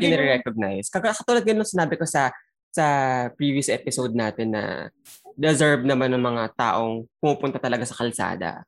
ng mga nagrarally. 'di ba? Deserve talaga nila. Alam mo, it, ito yung lagi namin sinasabi, itong ginagawa namin, bare minimum to. No. Actually, wala pa sa bare minimum. Kasi kung sino talaga yung mga dapat nating tinitingala, sino dapat yung da- lagi talaga nating ina-idolize, eh yung mga nakikipaglaban, mga pupunta sa kalsada, sumisigaw para sa karapatan natin. And yet, yung mga tao, pag makakita ng mga rally sa Pilipinas, sabi ay nako, traffic, istorbo sa ganyan-ganyan. Te, check your privilege, ha? I-check mo yan. Nieta ka. wala kang wala kang karapatan ngayon kung hindi sila nakipagbuno, kung hindi sila nakip, nag, na, nakipag tawag ito, nakipagtalo noon. Kung di nila ni-raise yung mga rights natin ngayon, wala to. Sure. Okay kayo. galit na galit. May additional ka ba sa star Sa- image sad boys natin, oo, Choy? oo. Alam mo, ito, eh, eh, wait lang, bago magsalita si Ay, sorry Choi ah. Um, iano natin, ah, alam na natin ngayon yung pattern nitong mga to. Sana ma-recognize natin. And sana once na na-recognize natin early on pa lang, i-call out na natin para Sabi hindi na, tung ting ting ting, red flag. Oo, oo, oo. I-ano na natin yung mga red flags na yan. Alam na natin yung pattern. Hindi lang to nag apply sa pagpili ng mamumuno sa atin ha, kundi pati na rin sa mga taong mamahalin natin. Hala, Ay! naipasok mo yan. Ikaw ba, Choy? May gusto ka pa bang idagdag? Wala na. Akala ko mag-back to you tayo eh. Akala ka ipiplay yung... Ganon. Akala ko magba-back to you tayo eh. Pero alam mo, ang worry ko dito sa susunod nating topic, eh, kung makaka-relate ba si Choy? Sabi niya naman bakla siya, so feeling ko makaka-relate. As someone na hindi naman nagko-consume nitong content na to. Grabe ka naman sa hindi nagko-consume. Tinitikman ko naman. Hindi ko lang talaga kinakain lahat. Oo, pero it's Yes. okay. Sabi nga namin, there's no one there's no one way to, be gay. So, Wait lang, sabi, ng, sabi nung, sa- sabi ni si Jose, sa di ba, ano, nagre-record tayo, tapos sinasabi ko, sinasabi ko sa kanya, nakikita niyo ba sa video, sumasay niya sa ako na, wag maingay, wag maingay. tapos, lumapit siya sa akin, muhubo lang siya, sabi niya, ay, Ano? Nang, nanghihingi siya ng candy. Ninu- Sinubok, sinubuksan niya Yun yung yung bag ng, niya noong oo. Yan yung Nag- kasi- meron kasing bag dito, nandun ko tinatago lahat ng mga binibigay ko sa kanila, ng mga kung ano-anong snack Oo. pag nandito sila. Tapos nagdadahan-dahan, sabi nubuksan niya yung bag. Eh nakikita niya, sumisenyas ako, sabi ko, labas mo na ng kwarto. Tapos sabi niya, ganun siya. Pero ayun nga, sabi nga ni Choi na um, dito sa next discussion natin, nakikita niya naman pero hindi niya naman daw nilulunok lahat. Ayan. Okay lang din naman. Okay lang naman na hindi mo i-swallow lahat. Yes, Diba? totoo yan, Choi. Mm-mm. Mm. Depende sa lasa. Hoy, ano ba naman tong ba episode yan? na to? Sandali. Parang ang dami kong na-feel. Ang daming subliminal message. Ang daming hidden Mickey. Totoo Ang daming ganon. Pero Ang dami ito pa Easter eggs. Dahil uh, uh, uh, first time na nangyari to na magkakaroon ng isang reality show Ay, sa, to. sa Philippines for Drag which is yung Drag Den nga. Mm. Pero ang anti-Morupol, nakakaloka in the middle of the night. Oo. In Taylor Swift biglang, biglang nag-release na ng announcement na magkakaroon ng Drag Race Philippines. True. Diyos So, parang- Nayanig ang mga Na, bakla. nayanig ang kasang kabaklaan. Oo, kasi nga parang, ano to? Sandali. Oo, so namin alam yung drag. Pero it's so nice, no? It's so nice na maglabas ka ng, ng ganyan para makikinabang lahat eh. Papanoorin mo yung drag din, papanoorin mo yung drag race. And alam mo yun, ang sarap lang na sana magets ng mga ng sangkabaklaan yung yung way na to na this is marketing. Walang walang good or bad publicity Mm. alam mo yon bad publicity is good publicity. And so kung uh, tinitignan natin na, uy, mukhang ayaw talaga ni RuPaul kay Manila Luzon, ganyan-ganyan, then so be it. Pero ang mahalaga niyan, i-consume natin both uh, shows, Sure. the Philippines and yung nga, yung drag race. Kasi ang ma- ma-market naman dito ay yung mga drag queens natin na Pero- kailangan na, kailangan naman talaga ng suporta. Alam mo kung ako nga mayaman ako, magtitip talaga ako. Kasi kasi yung pang tip ko pang ano na lang, pambayad, pambayad ng mga bills, ganyan. Mm. Pero kung kung meron lang talaga akong extra, and I hope sa mga meron talagang, alam mo yun, sobra-sobra naman kayo sa biyaya, mag-tip kayo ng malaki sa mga drag queens. And ito yon Martin. Ah, gusto, gusto kong ano yun, kasi maraming nagpo-push sa'yo na sumali. Oo nga, nakakaloka kayo. Pero why? Ano kasi, ganito yan. Sige, For sige. my peace of mind. hindi po tayo po po siya um, Ru- RuPaul's Drag Race Philippines. Or kahit sa Kasi- drag. Ala, Kahit sa drag- Martin, paano Oh. yan napaprint, napaprint na namin yung tarpaulin mo? Ay, talaga? Akala ko, pe- tarpaulin lang pala. Akala ko pera. Akala ko sa... Ang nakalaga, Akala- ang nakalagay, welcome home, Martin Rules. Kasi ulap-ulap. Akala ko, alam mo yung sa Kabulistugan, yung nakalagay, welcome back to our suspended barangay official. Nakakaloka. o ano, Pero ano? yun nga kasi, ano, feeling ko, nakakabastos para sa mga matagal ng um, drag queen dito sa atin. Mm-mm-mm. Para, if, if ever man na makasali tayo and mapili na makasali sa competition. Kasi, hindi naman tayo katulad nila na nagpe-perform Bread and butter talaga nila yung, yung kanilang drag or nagpe-perform every ganitong week or every night sa sa mga bar, sa mga club. Also, parang ano, um, sobrang sobrang gusto ko and fan ako ng ng drag race and fan ako ng mga queens Correct. dahil alam mo yun, nakaka-empower yung ginagawa nila. And pag nagpuput ka talaga ng such makeup, Iba. iba, iba yung iba yung Iba. feeling, iba yung iba iba talaga yung pumapasok sa iyo parang ano to, Dark Phoenix, charot. Parang ganon, Iba, sobrang no? Parang powerful, ang- nakaka-empower. So, so ayun, sa, talagang parang drag enthusiast ako, masasabi. Hindi drag queen. Dahil hindi naman ako nagpe-perform sa mga club eh. Mm-mm. Kung nagpe-perform ako like siguro one year or two years na, bago pa nga yun eh. Kung Mm-mm, ilang years ka, two years ka pa lang sa, na, na nagda-drag queen bilang bread and butter mo. Siguro I, I'll, I'll consider. Pero hindi. Alam mo yun? So Mm-mm. ma- mas gusto ko makita doon yung mga um, drag queens talaga natin na talaga namang kumakayod at nag-iisip na mga um, number nila na ipe-perform. Sila Oo. kasi mismo nagko-choreograph. Sila nag edit ng mga Music, nila. Oh my God, Mrs. Tan, naku, pasok mo yan, te. si Brigiding, Siguro, Gigi. oh my God, sana no. Diba? Na-excite talaga ako. Si, um, sino ba yung ka-theater mo dati? Si, Bernie! si Bernie. Ang dami pa, ang dami pang magagaling na si, Sila Hill! sila Hill. Ang dami pang mag- Si magagaling na. Worship! Oo, marami pang magagaling na drag queen na deserve ng spot kaysa sa akin. So, yun. So, sana hindi kayo mat-disappoint sa akin. And support kung ano yung pinupush ko talaga which is yung channel ko sa sa sa YouTube mga te. Oo, tsaka may mga ano pa naman Martin, may season 2, may season 3 pa niyan for Oo, sure. Malay and- natin by that time, ano ka na, talagang established ka na. Oo, and malalaman talaga natin kung paano i-play yung game sa RuPaul's Drag the Race game Philippines. within the game. Oo, saka Oo. tayo. Alam nyo, wait lang nga. May, ma- gusto ko lang gusto ko lang sabihin na hindi, although hindi ko nagigets entirely kung ano yung yung context ng drag race na the show itself. Yes, yes. Uh, bef- before nagka-pandemic, first time kong na, na, nakakita ng drag queen face to face. Nagpunta kami ng friend ko sa Nectar. Tapos sabi niya sa akin, hindi kasi ako nagbab hindi kasi ako nagpupunta sa mga ganun kasi parang nakako na ano ako, parang parang hindi ako maka parang hindi yun yung crowd ko. Parang Ah, hindi ko hindi ako makasabay kung kung paano umano yung mga tao, pa, ah, how they have fun, ganyan. Tapos itong friend ko sabi niya, ano ka ba? Sumama ka may drag, may ano doon, may drag performance doon. Tapos, sinend niya sa akin yung, yung mga dancer ng mga nakatrunk. Sabi ko, ay, sige, sama na ako. Ang dalas, ang dali ka usap. So, sumama ako. Tapos, first time kong nakakita up close ng, ng drag queen na ang performance niya, kinanta, ginagaya niya si Cher. Yeah. Oh. Tapos, para akong, para akong bata na nasa Disneyland, nakanganga ako sa harap niya.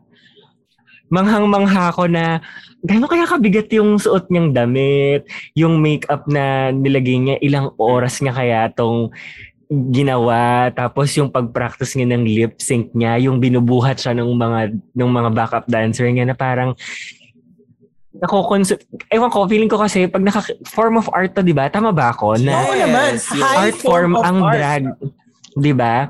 So Mm. parang ako kasi if I if I'm immersed in something like that, hindi hindi ko malabanan yung hindi ko ma-repress yung emotion ko. 'Di ba? Pag nagagalit ka yun, parang tinitigil mo lang, parang calm and collected ka lang. Pero kapag something na sensory, like nakikita mo siya, nasa harap mo, tapos nakikita mo siya, na sobrang lapit mo lang, yung parang akong, parang parang meron akong nafe-feel na excitement na parang liberating yung pakiramdam na Oo. parang ang gan- saka yung the the art form every single time na ginagawa nila yon yung effort and yung time and yung thought and creative juice na nilagay niya doon para ma-put together niya yung look na yon yung character na yon tapos pagka pagka nagpe-perform na sila yung madadala ka parang may ganun meron siyang ganung na na dudulot sa akin as Ah. someone na seeing something like that in the flesh for the first time. So I could just imagine kung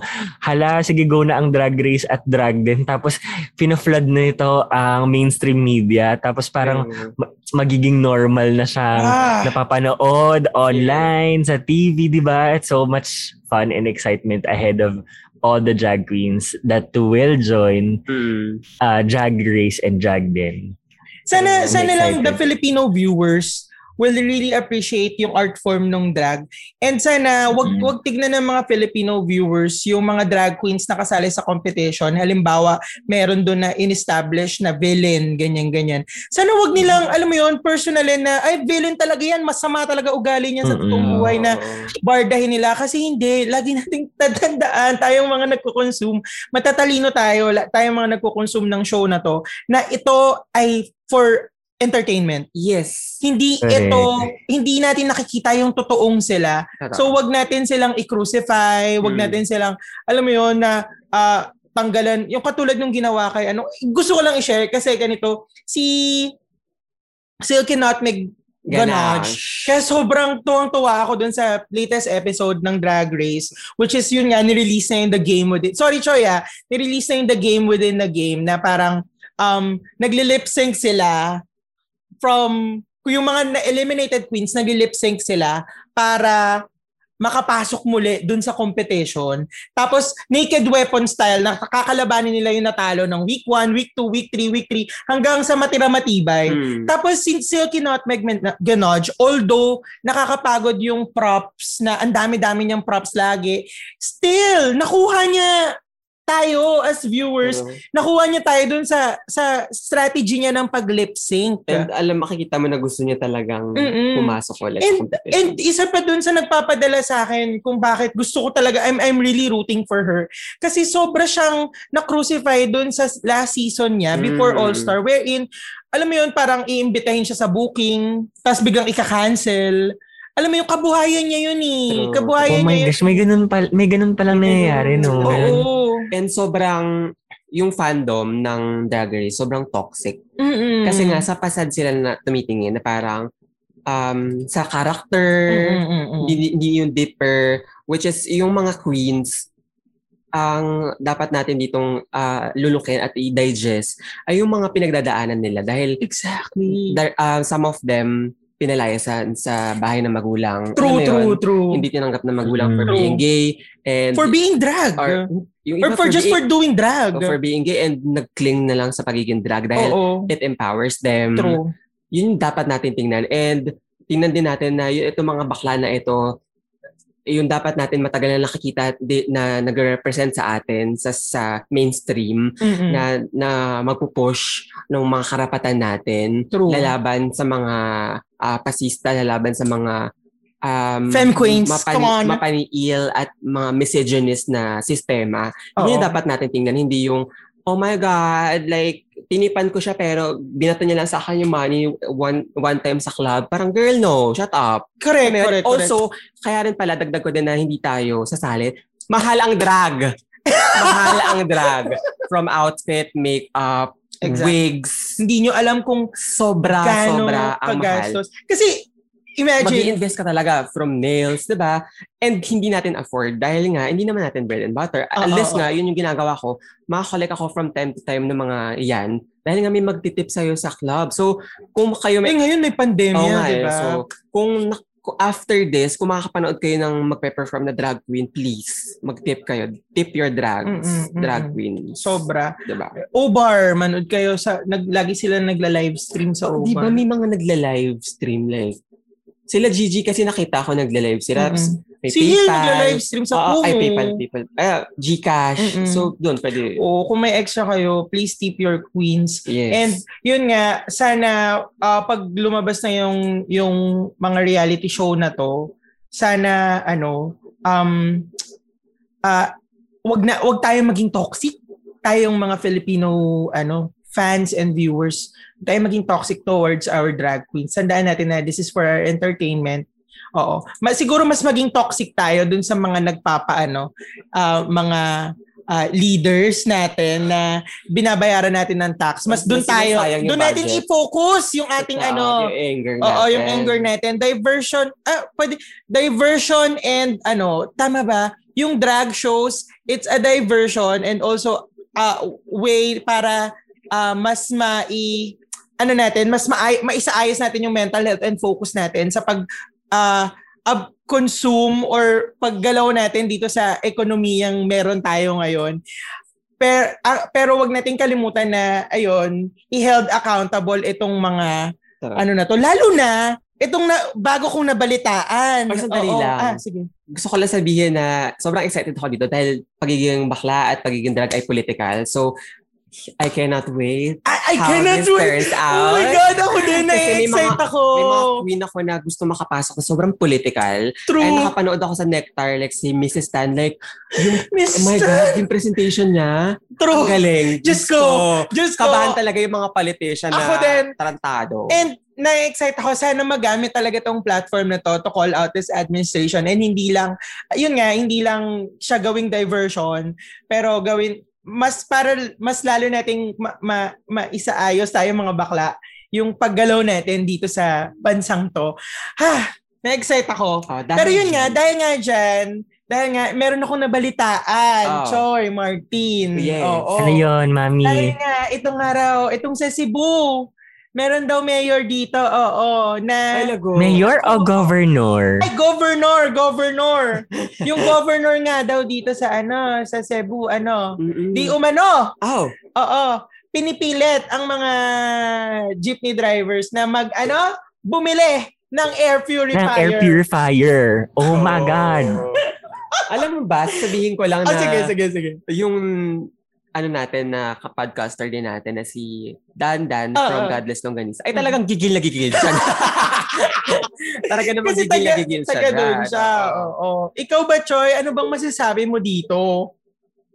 This is ano, this is uh, uh, anti anti-poor, very anti-poor yung yung decision niya to require that.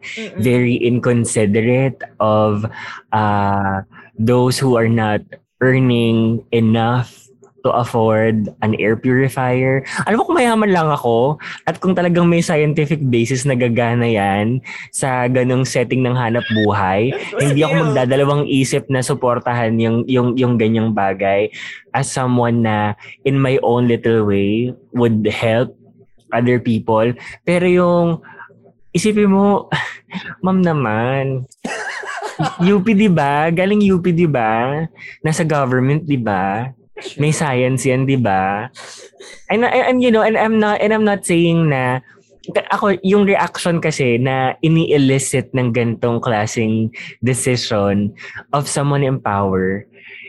Kaya ganun yung naging reaction ko kasi um yung mga as simple as wear your mask and wash your hands.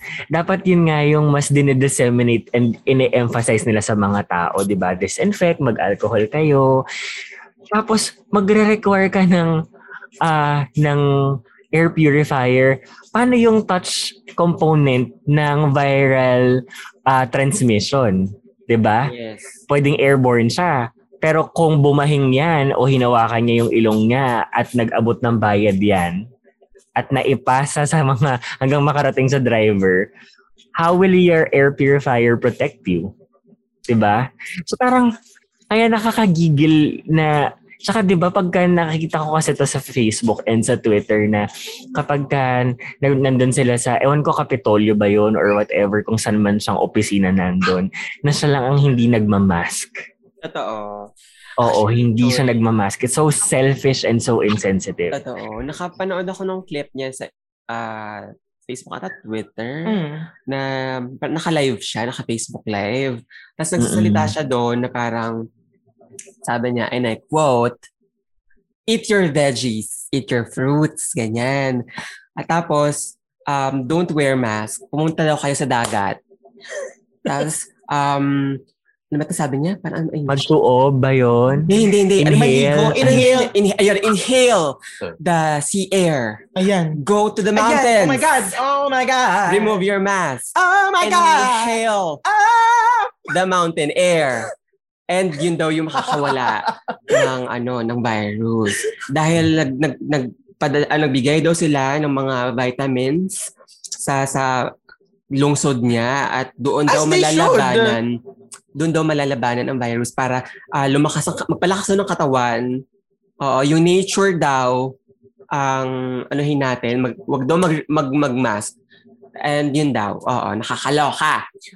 So, alam mo kasi, parang nakikita ko na yung remedy na tinatry niyang i-suggest sa mga tao ah, is coming from a standpoint of paano ba, yung parang Alternative. parang kung hindi Based yung parang privilege. rea- re- reaction ano na yun eh parang reactive na yung step niya kasi 'di ba yung pagtutuob 'di ba meron ngang yung yung nag-procure sila ng mga planggana tapos yung lalagyan mo daw ng hot water tapos Mm. magko-cover ka ng Yes, ganon oo. para ma-inhale mo Oo. so kapag daw nagka-covid yun daw yung gawin para daw ma-clear up daw yung yung ano yung Lang. sa paghinga mga ganyan na parang 'di ba nga ang ang countermeasure para ma ang, hindi hindi countermeasure for you to prevent something you have to take steps that will prevent the pandemic. So parang parang ang gusto niyang mangyari is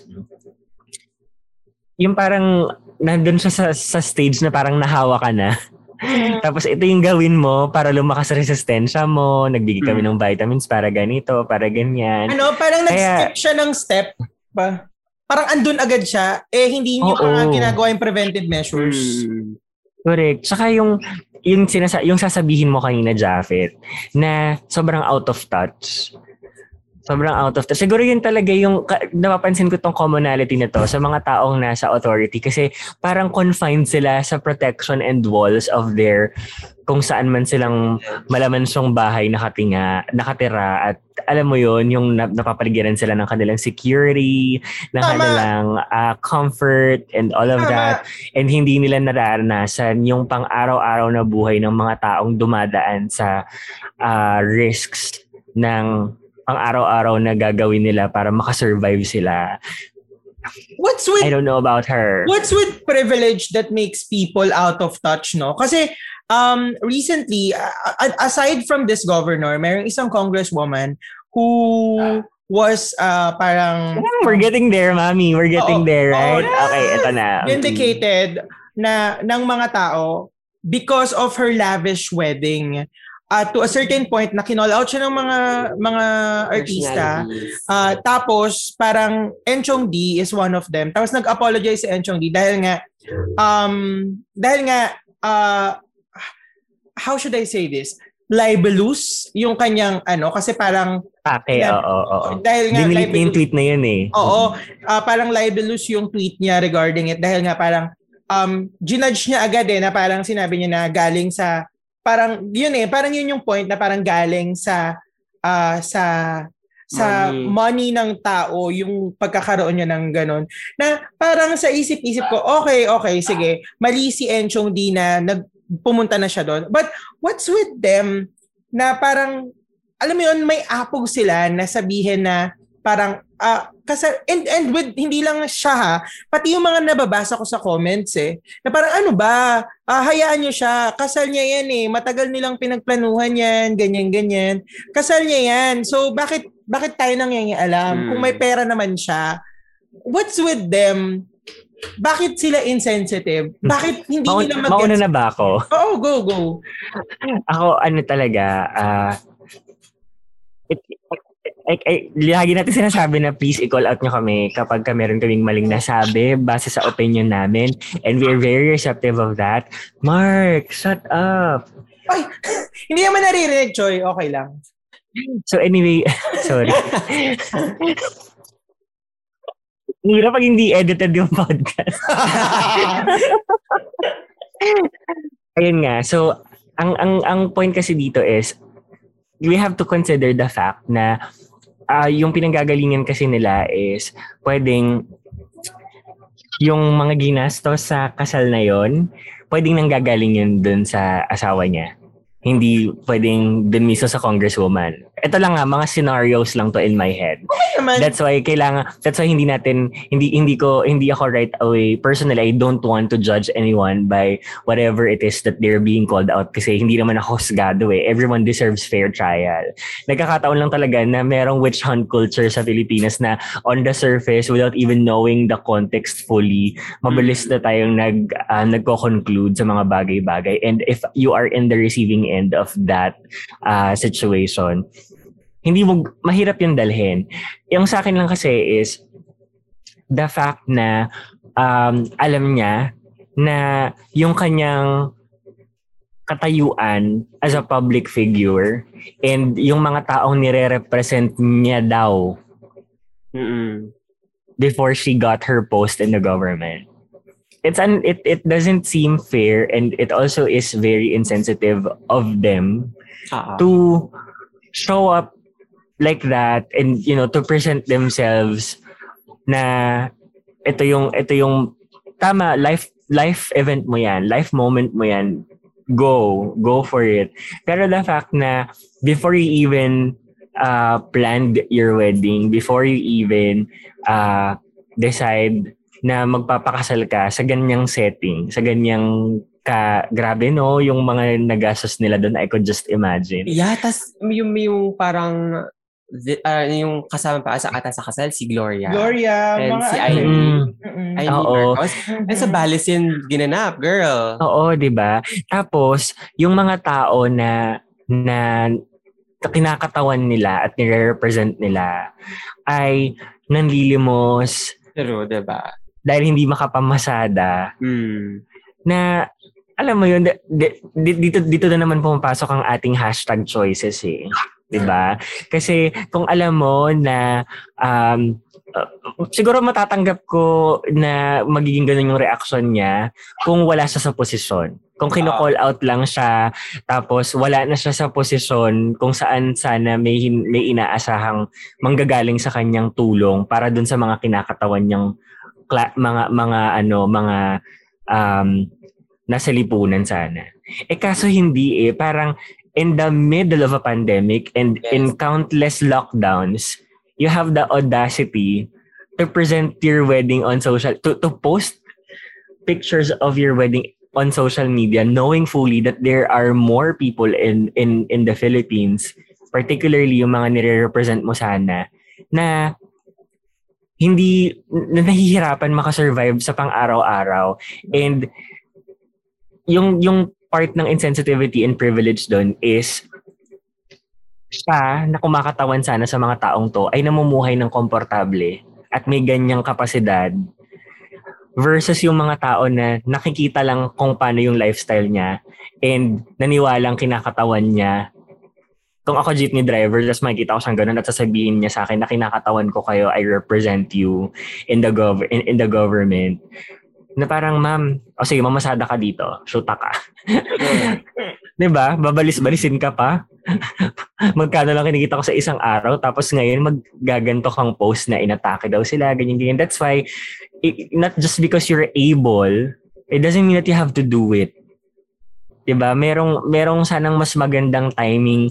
Meron akong mga nakikita online na they've planned so many things for their for their wedding but they decide they decided to change their plans. Instead na gastusin natin tong malaki na to, hindi na lang nila ni-refund yung binayad nila sa mga ano nila sa mga sa wedding sa events planning ng wedding nila. Kasi yung mga nasa events wala silang kinikita. Instead na maging tamang nangarap ka ng magandang ng magandang wedding. Pero kung may mga taong pinipili yung choice na yun para para makatulong sa iba at wala silang posisyon sa gobyerno na kumakatawan sana dun sa mga maliliit na part ng society na nahihirapan ngayon. Eh, bakit hindi niya yon naisip sana? That's why hindi mawawala sa isip ng mga tao na isiping out of touch ba tong si Madam? Mm-hmm. Kasi 'di ba, na, nakikita mo 'yan sa ano may kumbaga parang meron siya sanang access sa kanyang sa ganyang public information and, and data. May statistics sana siyang tinitignan. Gaano ba karami sa taong kinakatawan ko ang kasalukuyang nalulugmok sa sa sa sa paghihirap dahil walang suportang na nabibigay ng sapat para sa kanila. Alam mo, I'm curious to find out what kung may social media ba siya at kung kasi you know I don't really uh, exert that effort na kilalanin siya. So, parang parang iniisip ko tignan ko kaya ang social media or Twitter account nito and tignan natin kung ano yung mga nilalaman ng ng kanyang mga pinopost sa kanyang social online pro. Anyway, she's a public figure to begin with. And itry lang nating i-compare yon kanyang uh, ina-advocate versus yung way of living niya, yung lifestyle niya. Kasi ikaw ba, maniniwala ka ba sa sinasabi ng isang tao kung kung hindi mo nakikita na yung pinupush niya na gawin mo ay hindi niya isinasabuhay. Mm. 'Di ba? So sobrang contrary kasi. That's why I think na it, it, it's definitely clear na out of touch si Mami. Kaya sana maintindihan din niya na maraming mas buko, hindi lang konti lang ang mayaman sa Pilipinas. So kung nag kung nag-gain man ng ganong klaseng reaction yung post about their wedding, eh sana mas lawakan niya yung pangunawa niya and sana naman magising siya and tignan niya yung dapat niyang magawa to make other people's lives better because that's what she's there for in the government anyway, 'di ba? Hindi lang mm-hmm. sa iyo umiikot ang mundo at hindi lang buhay mo ang nagma-matter. So ah, sana, na, sana sumayak sa pagpapakasal mo at sa gown mo na yan at sa kung saan ka man nagpunta. Kaloka. Pero yun nga, feeling ko lahat ng tao na nagko-call out kasi parang ano sila, na aware sila sa sa position ng pagiging public official. Mm-hmm. Which is, and I quote, RA 6713, public officials and employees and their families shall lead modest lives appropriate to their positions and income. They shall not indulge in extravagant or ostentatious display of wealth in any form. End quote. Kanina ko pa yan hinahanap, mami. Dahil, So, ano, napan- napanood ko kasi yan sa interview ni Miriam Defensor Oo. before. pasok na pasok. Diba? Di ba? Nakakaloka. At saka, hindi lang siya yung, yung politician siguro na ma- nag, na ganyan. Or hindi ko alam kung kasal or Di ba? Marami nang consulted during pandemic. Umatin pa nga si Duterte. Meron nga nag-debut sa Malacanang eh. Ah, di ba? Tapos during... Hindi umano. Mm. Hindi umano, di ba? Di during, umano. During pandemic. So, kahit may law na, alam mo yun, kasi they think they're above the law. Eh. Kahit may gantong law, wala silang pakialam. Di ba? Wala silang pakialam kasi they know, they have power para maka-alis. They Alam mo, hindi ko nga maiwasang hindi ma ma-compare tuloy sa ibang bansa. Ano bang country yun? Yun yung presidente ba nila or prime minister nila? Ah, Yung habang... nakikihalubi, yung Ah, matanda na lalaki na nakikihalubilo lang siya sa mga tao like any other person. Yung parang hindi hindi siya parang akong presidente. Parang wala siyang ganung stance. Tapos sobrang casual lang yung makipaghalubilo and nung nag, ewan ko kung, kung nag-step down na siya. Pero ah, pa- parang meron at meron kang makikitang example in other places and hindi mo maiwasang mapaisip na bakit hindi natin to magawa dito sa atin. Bakit hindi natin, bakit tinitignan natin ang mga polit, ang mga politiko na parang just josan, idolo, yung parang 'di ba, they are for the people. Ay, So, naku, feeling nila anak sila ng Diyos. Hindi naman sila bakala. ka ba ha? Just ka ba? Nakakaloka kayo. ano eh, studio. pa- para kasing parang walang delikade. Tama ba yung term ko? Delikadesa? Parang walang delikadesa. Parang um parang parang for you to say na hiwalay ang iyong personal life sa trabaho. Yes, oo, kami rin hiwalay din, pero ah Mm. you're in a pandemic tapos basta ang daming ang daming kailangan i-consider. Mm. Alam mo yun, parang meron nga multimillionaire actress pero mas pinili yung hindi lavish na wedding. Mm. Tapos ikaw, Grabe, congresswoman no? na nagre-represent ng marginalized sector ng bansa, you choose a lavish wedding, Michael Cinco gown. Imagine Oh what what the people you represent would think. It And say- hindi lang yun. It says a lot It says a lot about all about you, about Oo. about your taste, about how you pre- represent these marginalized people. Mm-mm. Pero alam mo, one And thing I... Ay, sige, go. Sobrang questionable. Oo. One thing I realize about this is that kahit pala, no, kahit pala suotan ka ng napakamamahaling gown, pag bulok ka sa loob, bulok ka talaga. Mamaya sabihin tayo yan, ay, bihiniram ko lang kay Michael Cinco yun. Oh, bakit? Ay, hindi naman siya beauty queen na bibigyan ng ni. Michael Cinco, ah, papahiramin ni Michael Cinco ng gown. Pero, True. kung feeling niya, beauty queen siya, o di, tayo the lay shoe bitch. I'll be the judge of that, bitch.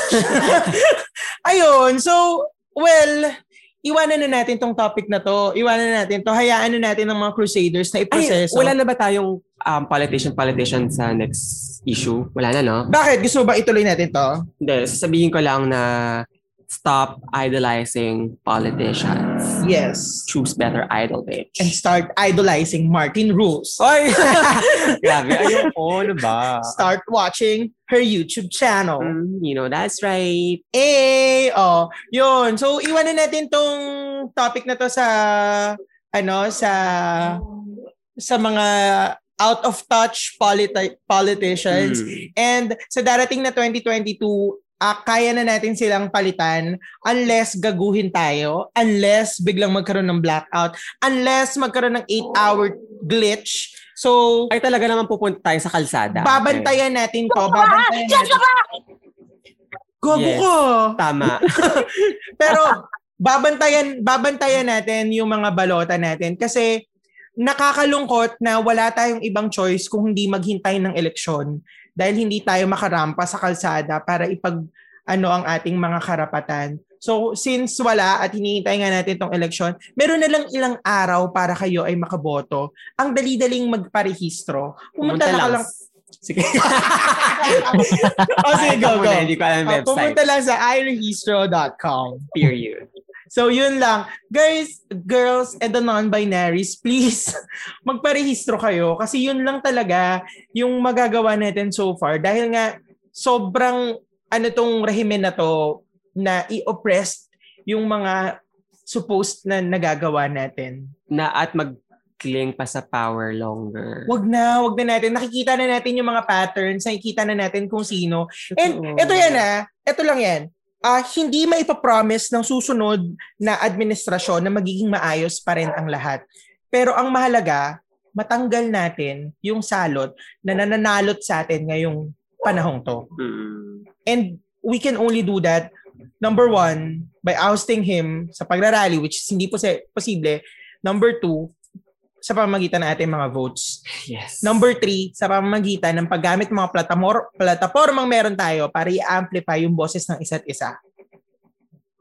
So, And lastly, and lastly, Mami, engage in discussions. Maging receptive po tayo dahil the only way for us to learn is by engaging. Huwag po nating bulagin ng mga sarili natin sa pansarili lang nating opinion dahil at the end of the day, sama-sama tayo dito. Totoo. noted yan, Choy.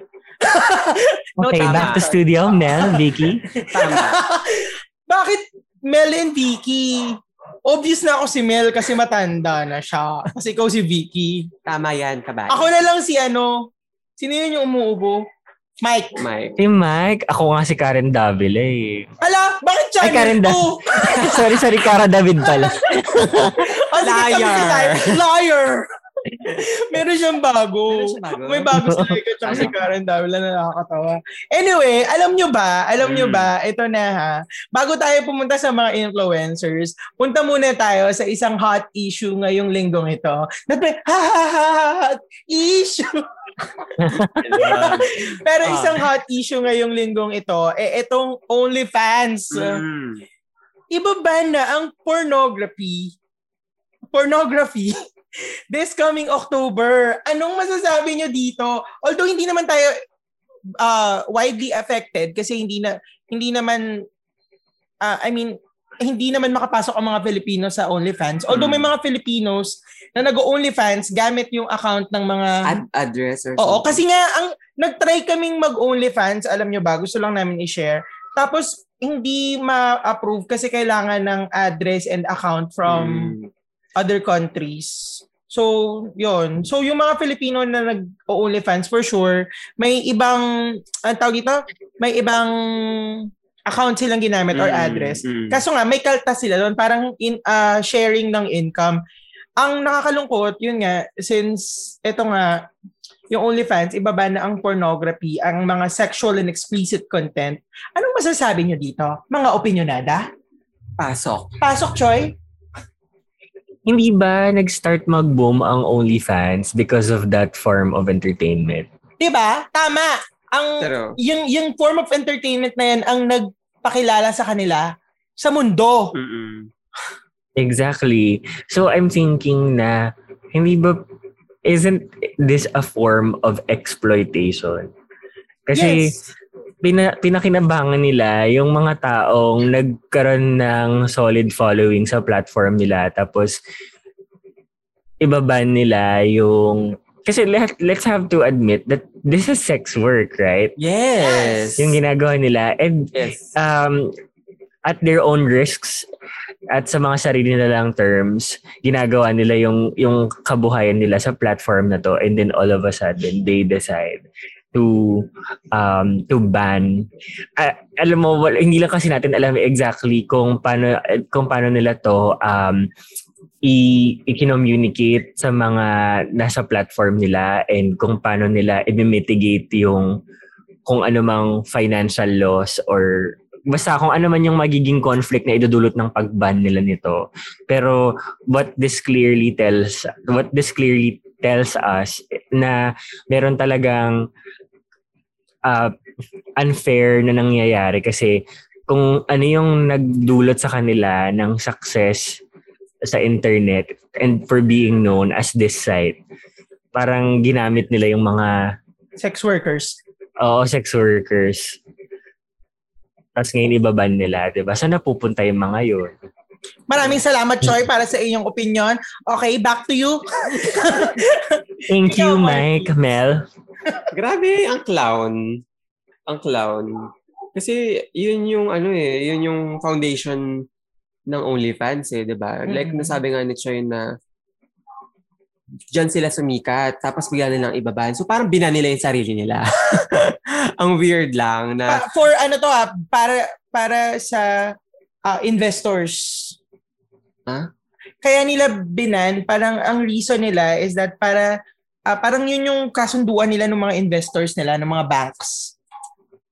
girl, out of touch ba sila sa nangyayaring ano, laganap ng mga content sa loob ng OnlyFans at hindi nila ito kinonsider?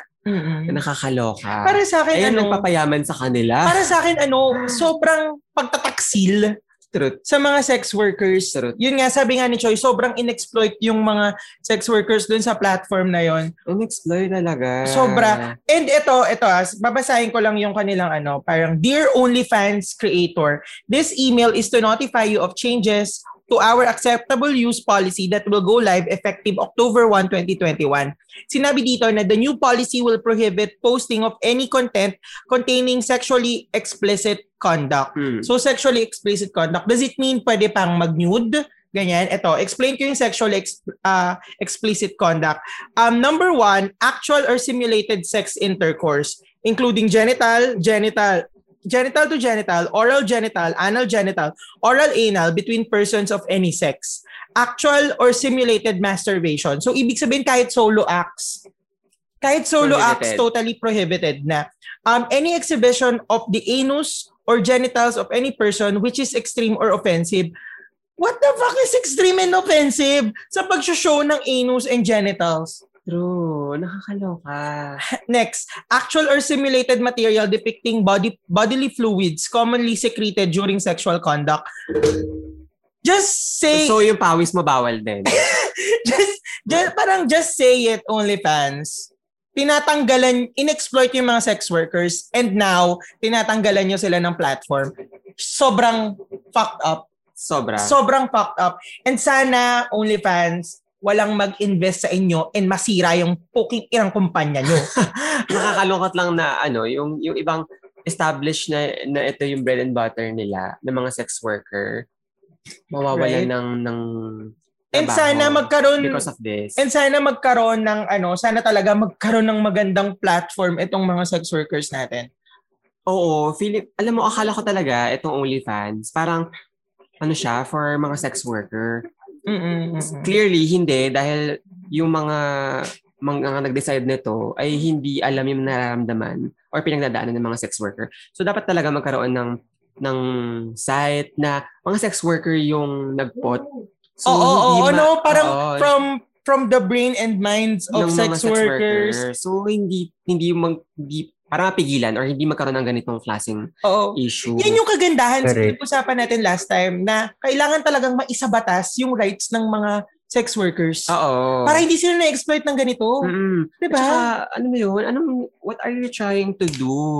OnlyFans? Gusto niyo ba maging kalabanin si YouTube? Gusto niyo ba ng mga luto-luto Oo, dyan? Akala nyo ba magiging ganyan yan, girl? Girl. Sana, alam mo yun, in-embrace niyo na lang na yan. And alam mo yun, empower yung pagiging sexual ng mga tao, eh, which is natural. True. Tapos biglang i- igaganyan na as if wrong or sin. Yung girl, feeling ko yung mga investors dito, mga religious. Charot! Pag yun yung na ano ah, charot kayo mga in- inutil Oo, kayo. nako ha. Kayo talaga. Lasing na si Martin. Tagay, mami. Kami. Ah.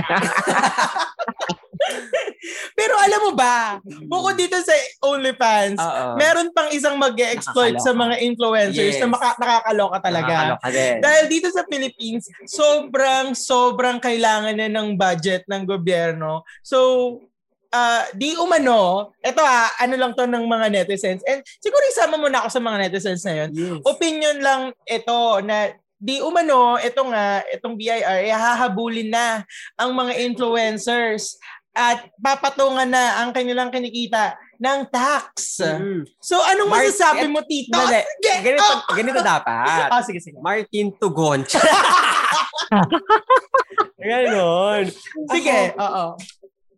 Bullshit. Wala pa akong kinikita. Eh, so wala kayo matatak sa akin. I still keep winning, bitch. diba? Akala nyo dyan, ah. Pero, Hindi nyo gra- kaya. ano, The power I hold. Diba? Well, well it's, it's, it's our responsibility naman talaga na magbayad ng tax.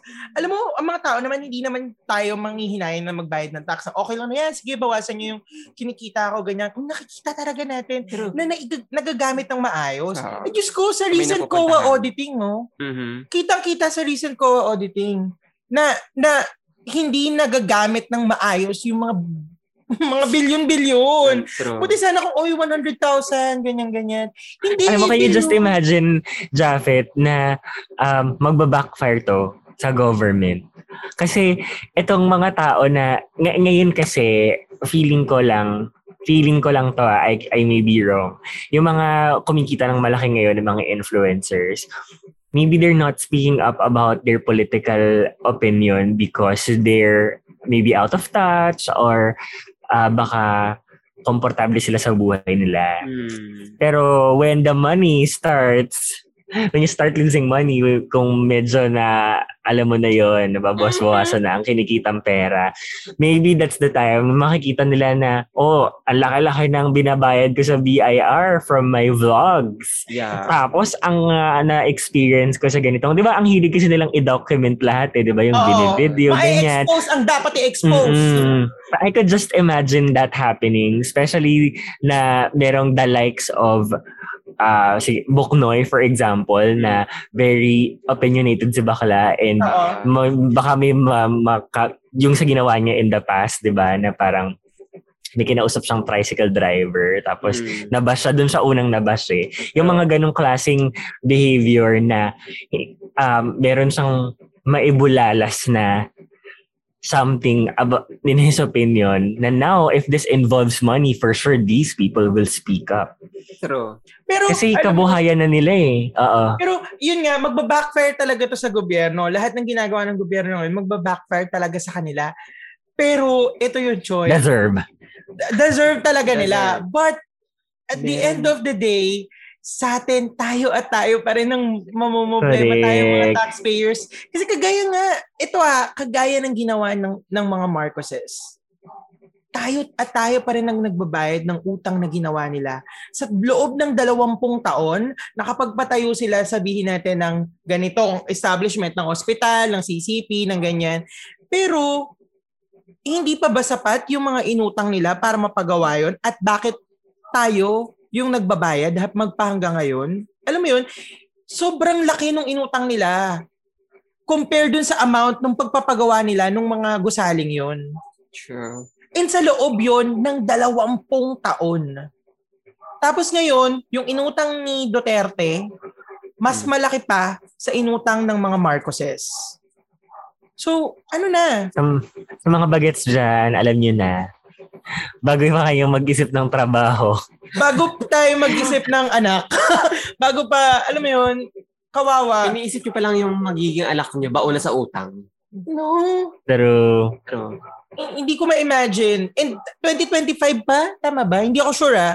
2025 pa ata tayo makakatapos ng pagbabayad ng mga utang ng mga Marcoses. kung hindi made-default kung Ah. hindi kung nagbabayad nga. Pero mabalik lang tayo dun sa ano no, sa huling sa huling item natin sa kalat, yung taxing the influencers.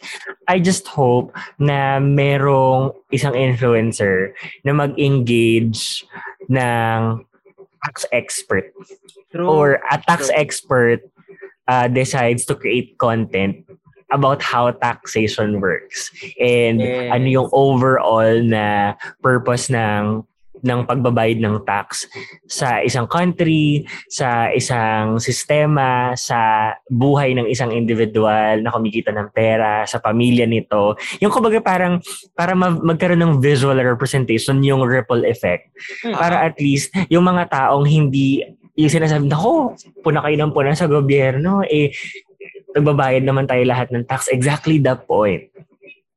'Di ba? Na sana merong mag gumawa ng ganong klaseng uh, material para maintindihan ng mga tao kung bakit may mga katulad natin na very vocal about calling out the inadequacies of the government kasi this could have been the help that can make your life better.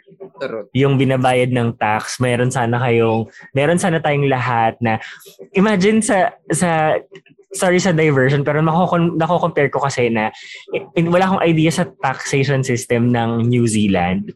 Pero ang isa sa mga bagay na na, na na-shock ako is nagkaroon sila ng recent case of COVID-19 na Delta variant tapos ni-lockdown ang Auckland. Mm. Isang case yun na ni-lockdown ng Auckland. Imagine them having the financial capacity to support businesses, small businesses. Tsaka yung mga tao na nandun nakatira, imagine the efficiency that they have in terms of funding allocation uh, sa na nagagaling sa tax nila. Para, saan magagaling yung ibibigay nilang pang suporta, di ba? Sa tax. So, the fact na ang sinasabi ng Prime Minister nila is kailangan natin itong gawin para ma-prevent natin yung Tagalog talaga. hindi, hindi, I'm not quoting her directly, pero ang, na, ang, ang naiintindihan ko kasi sa video na napanood ko is um, sinasabi niya sa mga tao na magde-decide kaming nag-decide kami na i-lockdown ang ang ang Auckland. Kasi nakita naman natin kung paano naging impact nito sa mga kapitbahay nating bansa na hindi nila tinik yung necessary measures before kumalat yung virus and nakita nila kung ganin kahirap for them. So imagine kung ganun ka-efficient yung, yung tax system natin, meron pa sana tayong capacity to support everyone. And if you're not calling out the government for all of these things and all of these bad decisions, then hindi tayo matatapos. ECQ pang ilang season na, baka mahiya ang, baka tapos na ang drag race.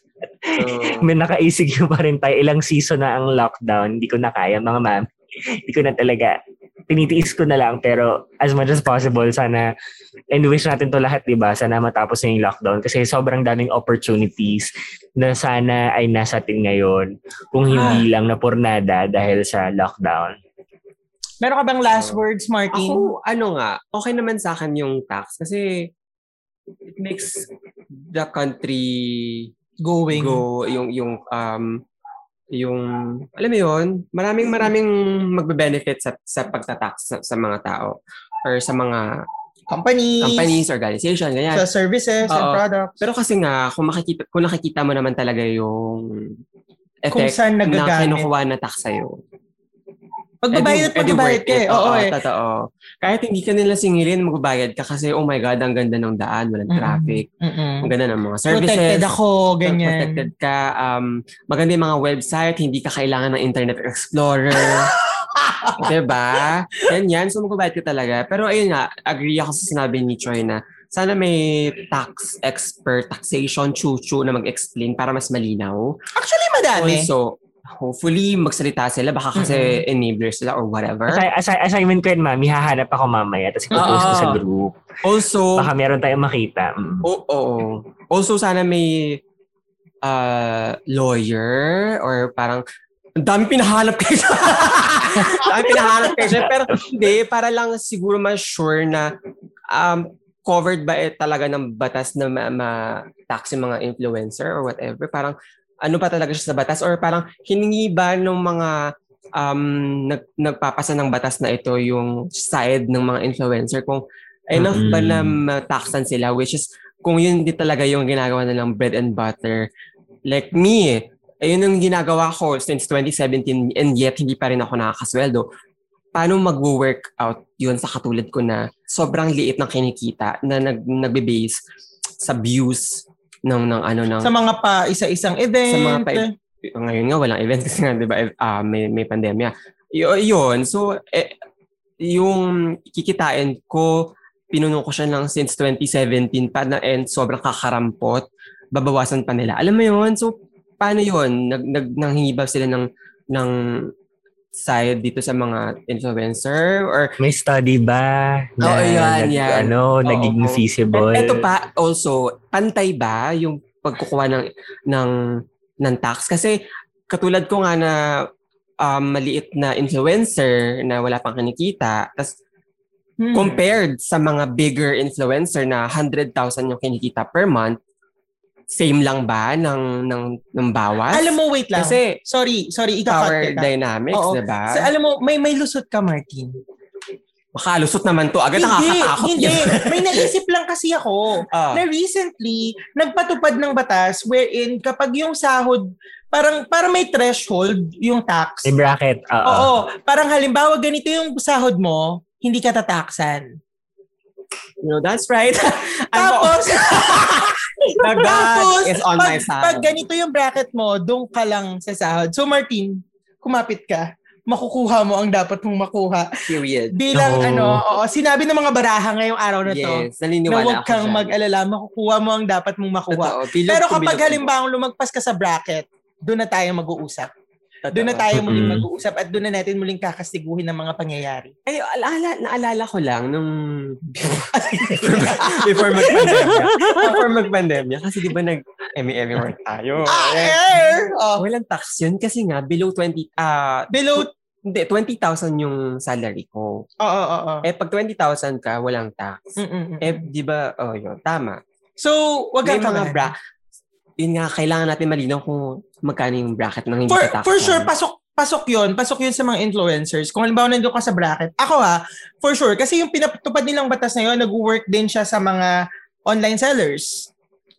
Grabe. Di ba? Yung mga online sellers, meron ding parang pinupush na, bi- na, na bill, I don't know, uh, y- na parang itataksan din yung mga, tama ba yung term ko, online sellers? Pero may may certain threshold. So kung Mm. ganito yung kinikita mo, doon ka tataksan. Kung Totoo. hindi, wala. So Martin, kumapit ka. Nakasaayon sa'yo ang mga ano, nakaayon sa'yo ang mga baraha. Totoo. Yun nga lang, mag, a- ako, okay ang tax, ang pagtatax, kung nakikita talaga natin Yes, totoo yan. and na- nagagamit natin yung mga serbisyong sa atin. Ako sa mga listeners, ito lang yung iiwan ko bago natin tapusin ang kalat sa lipunan. Yes. Hindi ko nakalimutan. Ah. Gusto ko lang sabihin sa inyo na, na sa, git, sa gitna ng pandemya at sa gitna ng lahat ng mga nangyayaring to, meron kayong choice. And sana yung piliin nyo is to be on the right side of history. Tere. Of her story. Yun lang. Maraming maraming Perfect. salamat. At dito na po nagtatapos ang segment na Kalat Kalat sa lipunan. Perfect. Perfect na naman yung ano natin, harmony. Oo. At dahil dyan, Mm. tutungo na tayo sa susunod na segment. Oo. Na, Pero bago Ay, tayo mag... mag sinira mo naman yung ano meron ba tayong commercial? Meron ba kayong gustong ipa, ano? Ah, Okay, nagpapasalamat po tayo sa Bahigon. wala tayong commercial, be. Wala nag Oo, ano wala dito. pala nag-sponsor sa atin. Oo, ikaw ba, Choy, may gusto ka bang pasalamatan na sponsor mo? Naku, wala. Ako lagi ang sponsor eh. So, thank you to myself. I hope I like it. Oo. O kung wala lang thank you kay Choy, pasalamatan natin. si Uh, we would like to thank Choi uh, and ano and ano yun yung pampu- pamunas ng ano ng mga sakit-sakit sa katawan. Hindi yung isa pa. Efficacy. Pauline naman! Dapat nagulat ako. Ako din. Nakaiyak. Yan? nagulat ako. Nagulat din ako. Nakakaloka. Bigla Ayun. ko sumigaw. Yan, maraming Yung parang ma-hospital si Choy after this ano. Oo, episode. Choy. Mami, parang, parang umakit yung menudo, mami. Uy, hala, nangangamoy na, Choy. Ano ba yung nilabas mo? Nakarating dito. Nakarating sa studio ang amoy ng menudo. Oo. Mm. So dahil dyan, mga kaibigan, papa, tutungo na po tayo sa ating next na segment. Ito medyo ano na to, touching, medyo tatampi, ano yun? Ah, ah, Pupuklaw ng oo, inyong mga, ng mga damdamin. damdamin, ganyan. Ito po ang nag-iisang Dear Kuya Kuya Choy. Choy. Ang pangit! Isa ba? Perfectionist. Perfection. Oo, kung saan, magbabasa lang naman po ng isang, Nag-iba yung tema natin. oo, ah, nag-iba parang from, from, kasi ang sakit sa ulo ng kalat sa lipunan Totoo eh. Takin na talaga, Barda. bakit natin binalik yung segment na yan? Pero, yun nga, ah, ito medyo mellow na to. Lalo. Medyo madamdamin. Mm. Walang tawa-tawa dito. Mm-mm. Hindi tayo tumatawa. Seryoso talaga tayo dito. Oo, ito yung... Pa- oo, ramdaman nyo yung dampi ng hangin sa inyong mga balat. Damdamin nyo ang boses ni Choi na talaga namang nanunuot sa kasulok-sulukan ng inyong mga singit. Ayan, so magbabasa po si Kuya Choi ng isang liham na ipinadala sa kanya. At kung gusto niyo rin magpadala ng liham, ipadala niyo lang yan sa Dear Kuya Choi at At gmail.com. Gmail.com. Ayan na. Ayan, so Choi, take it away! Thank you, Mel, Vicky. okay, wait, wait lang. Kailangan seryoso na tayo. Ay, yes. So, ayan. Gusto mo na, para, sa, sa first na story na sinend sa atin ng Kinakabahan Ating sender. Madami na. Yes. Wait lang, kumalma ka. Naunahan mo na naman ako eh. True. Wait lang. So, ang ating first sender ay tatago natin sa pangalang Jay. Yes. Okay. Nil- nilipat ko yung email niya sa notepad kasi baka mamaya malingon ako dun sa original sender eh may ma ano mabanggit Uy, ako hindi ko bakit ka dapat. nagpapatawa, Choy? Ang dami mong adlib. Di ba seryoso yung Dear Kuya Choy? Seg- segment ko to, di ba? Sorry, sorry, sorry. Ah, tama, Decision masyado to. Charot, charot, charot lang. Ano anyway, ito na. Hello. Ah, yes, Sabi niya, go, go. Go ahead. Hi, I'm Hi, I'm Jay, not my real name, pero please conceal my true identity. I have a question po sana, Kuya Choi, and I would also want yung opinion din ni Ma'am Japheth and Martin. I am HIV positive for almost five years, and I have been consistent with my maintenance medications. But the thing is knowing na may HIV ako, it still haunts me every time. Like for example, may times na iiyak lang ako at matutulala and it burdens me kasi kinikimkim ko lang to. So my question is, when is the right time that I should tell somebody and who is that somebody that I could tell it to? Should I seek professional help pertaining to my mental health? Sana po ay matulungan nyo not only me but to others as well that has the same situation as I am. Thank you Kuya Choi, Mams Martin, and Mams Japheth. Martin? Naging Martin. Payat yarn. Marthin. Marthin. Mochen? Taga-UP So yan, Oo. Ah, ayun ang ano natin, ang letter sender na itinagyo natin sa pangalang J. J, thank you for sending the very first Dear Kuya Choi story. Actually, so much. naging, sinabi ko lang na official kasi meron na tayong official email account. oo. Pero di ba may mga nauna-una pa before, nung before niyo ako sinali. So Mm-mm. anyway, meron tating tatlong questions na kailangang sagutin dito sa story niya. Tinatanong niya, when is the right time to tell somebody? Who is that somebody? And should I seek professional help? Mm-mm. So kayo muna. Anong anong masasabi niyo? Anong masasabi niyo sa ano sa Ako- story ako ni muna, Jay? Syempre. Ano, gusto ko lang sabihin na sobrang tapang ni Jay to, alam mo yun, share yung um, mato na, na Experience? experience na naranasan niya for five years. Dahil hindi madali yun. And I commend him dahil hindi nga talaga madali i-share yun to anybody, lalo na hindi mo kakilala, 'di ba? So, Mm-mm. maraming salamat sa, talaga sa pag-share dahil ang tapang mo. So, and yung una niyang question is, feeling ko deserve ng ng story niya na i-share sa mga alam mo yun, close niya talaga na maiintindihan siya, yung hindi siya i-discriminate. Mm-mm. Um, yung bibigyan siya ng alam mo yun, presence of mind na na-accepted siya, na, na meron siyang safe space. 'Di ba? And yung pangalawa, ano ba yung pangalawa? Who is that somebody? Di ba ayun na nga yun? Gusto mo ba saluhin kita? Hindi, yung, Ah, pangat sige. yung pangatlo, ano na lang yung pangatlo? Ano yung Should I, Kung, kung yung pangatlo, should I seek ano, professional help? Oo. Um, Oo naman, oo naman. I believe na kailangan talaga ng professional help lalo na sa sa con- condition, 'di ba? Um kasi mas lalong ma makaka, ano ba to, may mas mas, mas trusted yung manggagaling sa professional na, na doctor na advice yung maitutulong sa kanya. And yes, yung hopefully sa mga nak- nakikinig sa atin na may uh, ganito din ay mag-seek ng professional help at hindi sila ma-intimidate, hindi sila mahiya kasi they deserve it and kailangan talaga nila ng ng care and safe space yun talaga. Ikaw, ikaw ba, Jafet? Ako, una, sobrang uh, thankful ako for sharing us your stories kasi hindi lang Manggagaya ikaw, ka, te. hindi, hindi, hindi lang kasi siya yung taong nakakaranas nito. Oo. Um, I am not in the position to to say kung ano yung mga steps na kailangan niyang gawin. Kasi number one um wala ako dun sa posisyon niya. But this is what I want to tell you.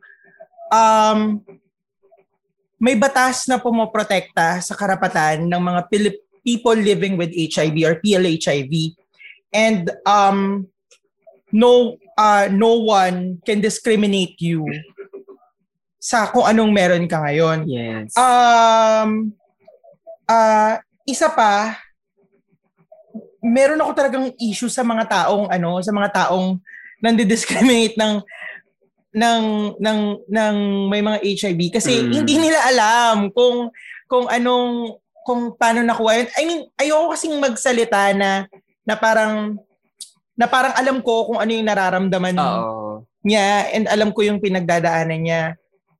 Pero, alam mo, gusto kitang yakapin, Jay, kasi hindi madali yung pinagdadaanan mo ngayon. And uh, the reason why nahihirapan siya eh dahil nga may mga taong, Sure. may mga taong masasama True. na parang malaman lang nila na ganito siya, iiwasan. Alam mo yun?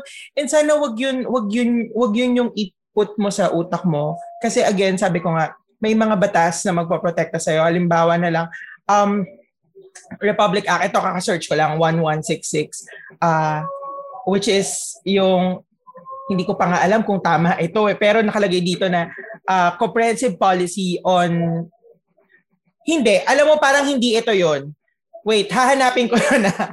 Meron kasing RA Ah. which ano, which protects people with HIV from discrimination. Ah, And punishable yun by law. yes. So kung kayo nakikinig kayo and you discriminate people living with HIV, even sa employers, alam nyo ba na pwede kayong makasuhan Oo, doon? kabahan na kayo. Kabahan na kayo, mga puki kayo, mga ano kayo. Oo, Diyos ko. Yun. Um, ano yung second question niya? Kung may pagsasabihan ka ba?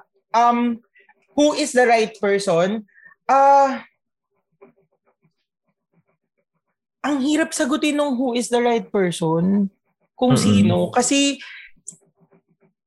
kasi ako ganito, pag halimbawa ako yung may may HIV, pa, parang, or hindi, wag na lang HIV. Parang kung halimbawa meron akong sikreto, Mm. parang before ko yun i-entrust sa isang tao, ginagawa ko, nagbibigay muna ako ng scenario doon sa tao. Ganun kasi ako eh, parang, uy, paano kung halimbawang malaman mo na si ganito, ganyan, ganyan. Tapos pag nalaman ko yung kung ano yung ano niya, view niya. view niya, tapos hindi yun, alam kong yung view na yun ay hindi makakatulong sa current situation ko. Oh, nice. Pwede para mag, ano ka, Oo, test run ka muna. Oo, Kung- parang mag-test the water, ganyan, ganyan. Yes. Tapos parang pag hindi yun nakakatulong sa akin, girl, bye. Ayaw nakita maging kaibigan for life. True. Friend, FO, ganun. Oo. Ganun ako. Hindi ko alam kung kung mag-work yun sa'yo and hindi ko alam kung tama ba yung, sa- yung ano ko. advice, Pero oo. please know na may batas na poprotekta sa'yo and kung halimbawa mang it comes to a point na kakailanganin mo yung tulong ng mga crusaders uh, dahil diniscriminate ka or may ginawa sa yung hindi maganda, ah wag kang mahiyang lumapit. Maghahanap at maghahanap tayo ng paraan para Mm. maipakulong natin yan. Pero regarding ah, medication, ah, regarding sa kung ano yung mga steps na kailangan mong gawin, alam mo ba na merong mga organizations na na parang meron silang meron silang grupo wherein yes. ma, ah, may mga PLHIV din doon na ma- matutulungan ka talaga. And huwag kang matakot lumapit dito sa mga grupong to. And kung kailangan mo ng help namin para lumapit ka sa mga grupong to, hahanap at hahanap kami ng paraan. And regarding your mental health, it is always necessary na uh, kumonsulta ka sa mga experts. Um, uh, I know may ginawa ng steps si Dear Kuya Choi dito. Oo, sa pag para makalapit ka sa mga experts. Huh, alam mo 'yan. Pero yun nga, um mahalaga if it's your mental health, uh, if your mental health will affect your development or yung yung development ah if your mental health will affect yung pag ano mo pag anong tawag dito pag proceed mo sa para mag-heal ka alam mo yon if it if it affects your healing then go mag-seek ka na ng, ng, ng professional help. Huwag kang magalala, meron namang inopen yan sa'yo si Dear Kuya Choi. Bukas ka lang ng email mo. Yes. Excuse me. Sorry! Excuse me mo! Ayun. Okay. Uh, Karen, pasok. Thank you, Miss Mel. wala, wala lang. Okay. Ako, syempre, may i-add ako. Show ko nga to, di ba?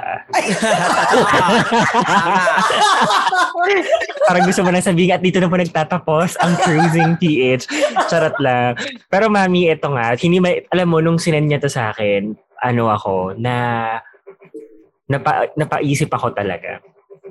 Kasi may may mga layers tong email niya eh. Hmm. Um, sinabi niya kasi dito na Ayan, sinend ko sa inyo sa chat, di ba? Sabi niya kasi na, first of all, uh, first, first of all, gusto ko lang i-commend si Jay for surviving almost five years uh, uh, in his condition and being able to sustain himself and taking his maintenance medications yes. kung may ARV man siya or kung ano pa man tinitake niya religiously. Kasi, di ba, the reason that exists is for you to be able to manage uh, the condition. Ang isang kaibigan ko na, na PLHIV, sinabi niya na it really takes a lot of uh, effort para baguhin mo yung lifestyle mo para makasurvive ka sa condition na yan. And five, almost five years, that's not an easy feat. So congrats, Jay. And the fact na na-email mo kami yes! para i-open to sa amin at i-share sa mga listeners ng Cruising PH, um, nagpapasalamat kami dahil nagtiwala ka sa amin. And for sure, there's something na na-feel mo kaya na nag-decide ka na i-share tong story mo sa amin. So, now, proceed ako dun sa, sa unang layer na nakita ko. Sabi niya kasi, the thing is, knowing na may HIV ako, it still haunts me every time. So, may mga questions ako para kay Jay. Eh.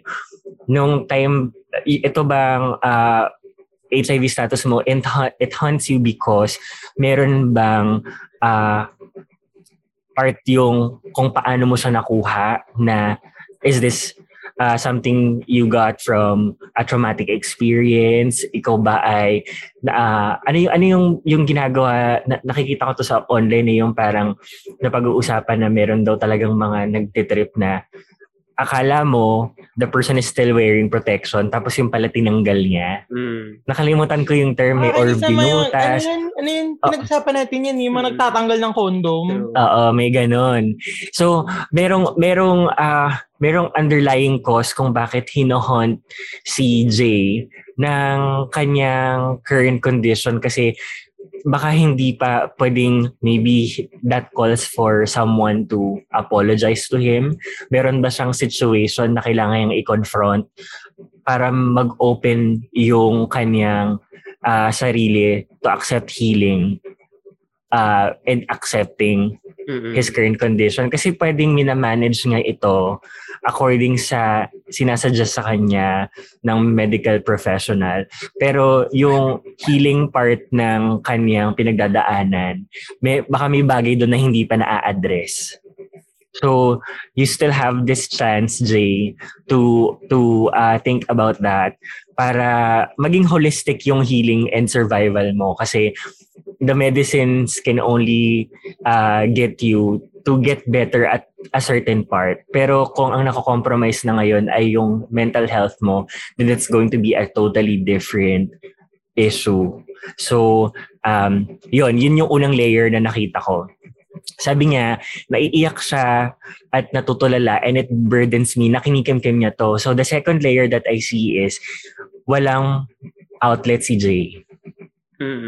Hindi niya ito hindi niya ito na na i-open to someone na nauunawaan siya ng lubusan at binibigyan siya ng assurance na it's okay, na um, hindi kita husgahan or tinatanggap kita at kung ano mang kondisyon ng meron ka at na, na, na it's a safe space for you to be open about this situation. Kasi, pero congrats din kay Jay kasi ayun nga, emphasis lang na talagang ito yung purpose ng kung bakit natin ginagawang uh, welcoming environment yung cruising PH kasi gusto naming maintindihan mailabas nyo yung mga kailangan yung ilabas Pero, sa amin. And at the same time, matuto kami. kami. mm At the same time, matuto kami sa lesson ng mga pinagdadaanan ninyo and it benefits all of us. So, thank you for sharing your story. Um, yung pagkikimkim, siguro naman sa previous episodes na kung napakinggan nyo man, nabanggit namin na merong mga manifestations yan. Especially kung ito ba ay ang- anger or how you deal with stress. So, sa mga questions ni ni Jay na bumabagabag sa kanya, when is the right time that I should tell somebody? There's no right time but when you're ready, Jay. Ikaw ang makakasagot niyan. pero, Kasi um, pin- pinag-isipan ko kung four years na siya. Uh, almost five years. Iba-iba ng pacing ng tao sa pagdating sa mga gantong bagay and mararamdaman mo sa sarili mo na tama na yung panahon na na sabihin mo to um, naaayon sa pagtanggap mo sa sa situation mo. Kasi minamanage mo siya pero um, if it still haunts you, it means that yun nga, meron pang something sa layer na yon na hindi mo pa na-address or nako-confront. So, pag nagawa mo yun, and this is not professional advice, okay? Can I just put that on record? Um, pero kapag nararamdaman mo na, okay, I think I found someone na um, yung yung sinasuggest ni Japheth yung parang magbigay ka ng scenario tapos mat matetest mo kung ano yung yung opinion ng kaibigan mo or ng tao na yun sa buhay mo tungkol sa ganyang sitwasyon then that could be a way for you to test kung sino sa mga taong nakakapa, naka, nakapalibot sa or mga kausap mo, pamilya mo, mga kaibigan mo, ang sa tingin mo ay nasa tamang parang paano ba yung mindset nila ay hindi magiging mag, magiging beneficial para mag-lead na mag-open up ka. So, pag na-feel mo na yon then I think that would be, and it takes a lot of bravery to do that. So, kaya mo yan, Jay. When you feel that it, that the time is right and feeling mo kaya mo na at magaan na sa loob mo, um, then it would be best to open up about it. Para din hindi mo na siya kimkimi ng matagal. Kasi, you know, I have to I have to say that almost five years is such a long time. And I can only hope na sana gumaan na yung nararamdaman mo because you deserve it. And kailangan mo kaming kausapin. You know how to reach us.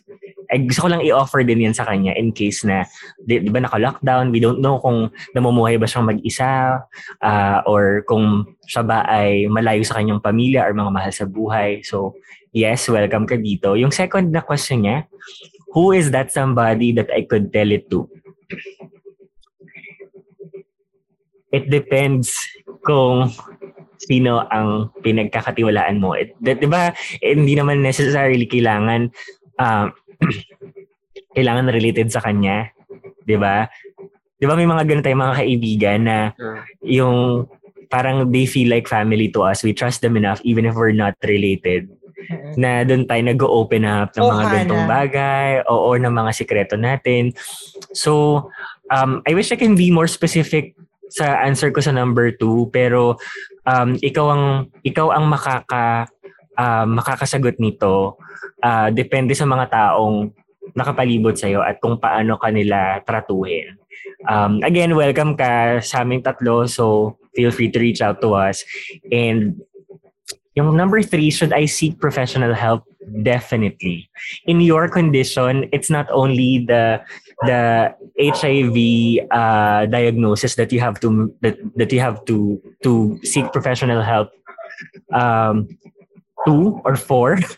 Pero dahil meron yung uh, merong contribution dyan yung yung mental state.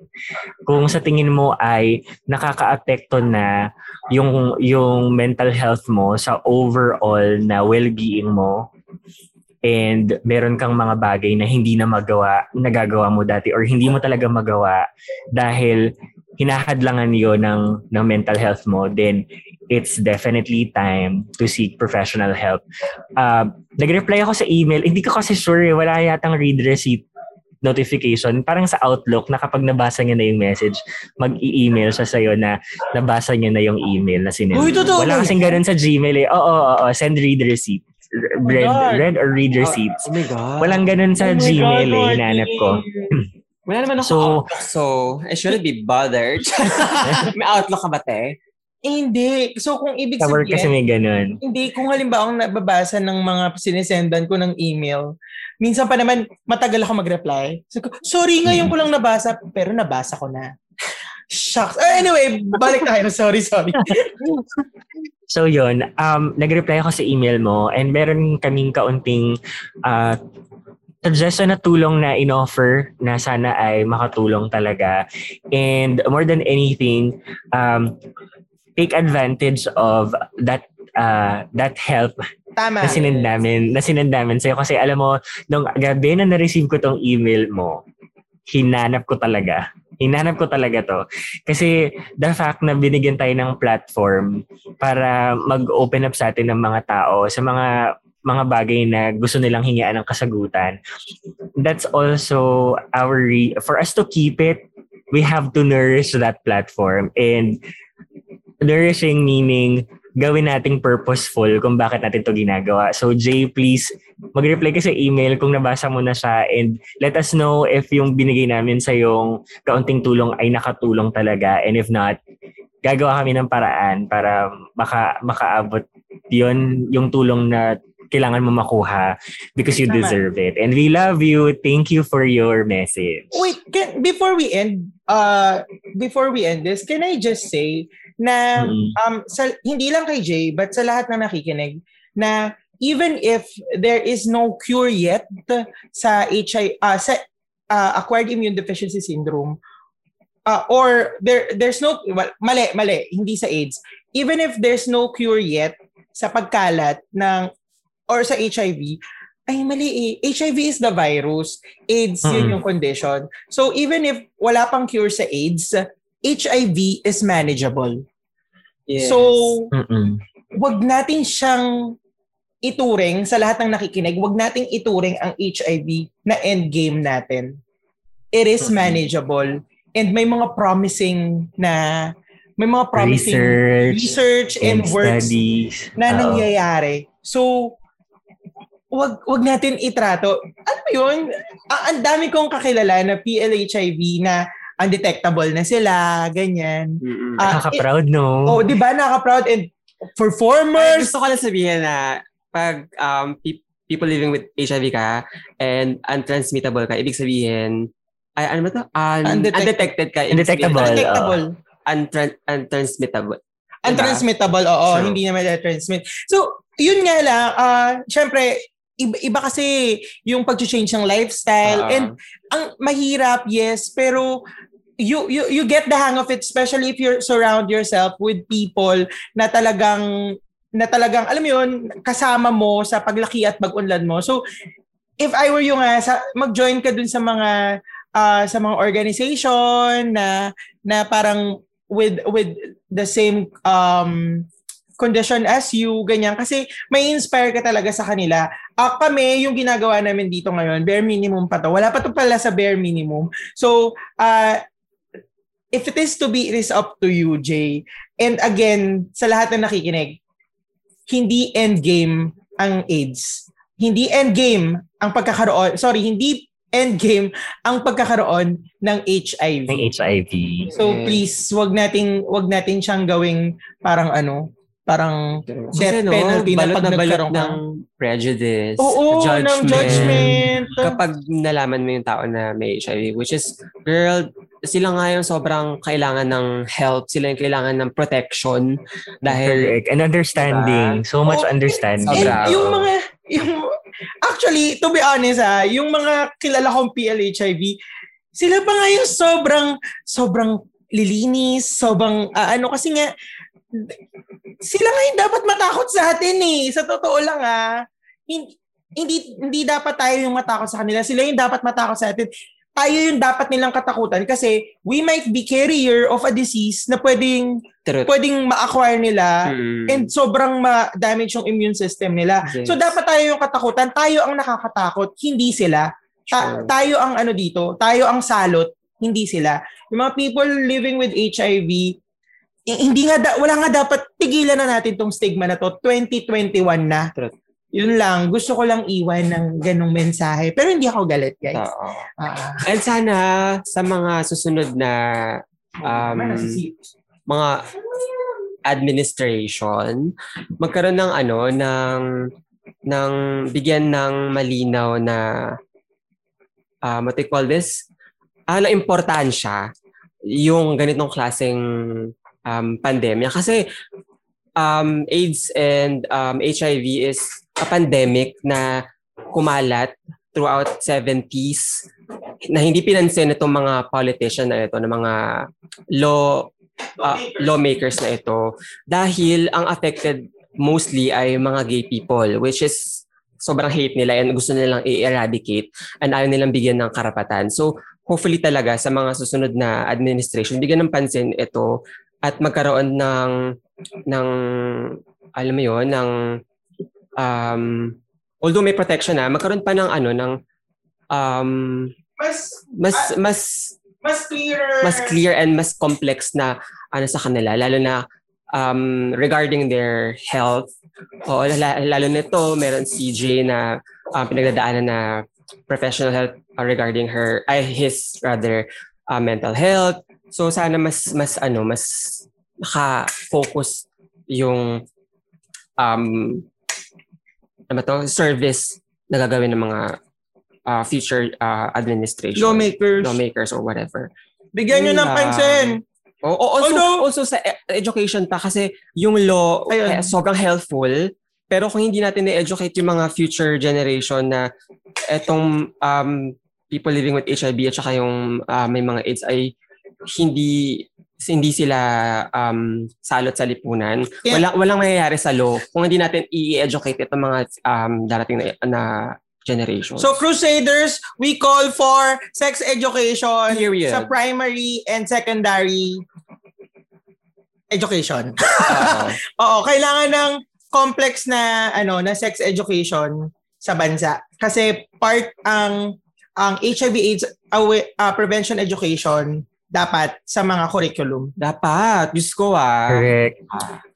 Yun lang. So with that said, uh, gusto ko lang i-end itong uh, episode ng Dear Kuya Choy na to na tayong mga nakakarinig ng ganitong mga klaseng uh, kwento na binabahagi sa atin na ating mga listeners din na bigyan natin sila ng safe space and bigyan natin sila ng a lot of assurance and maging understanding tayo of their situation because um, if the situation is opposite, I'm sure we would wish we have people who can understand and accept them. Napakalaking bagay niyan, especially sa mental health.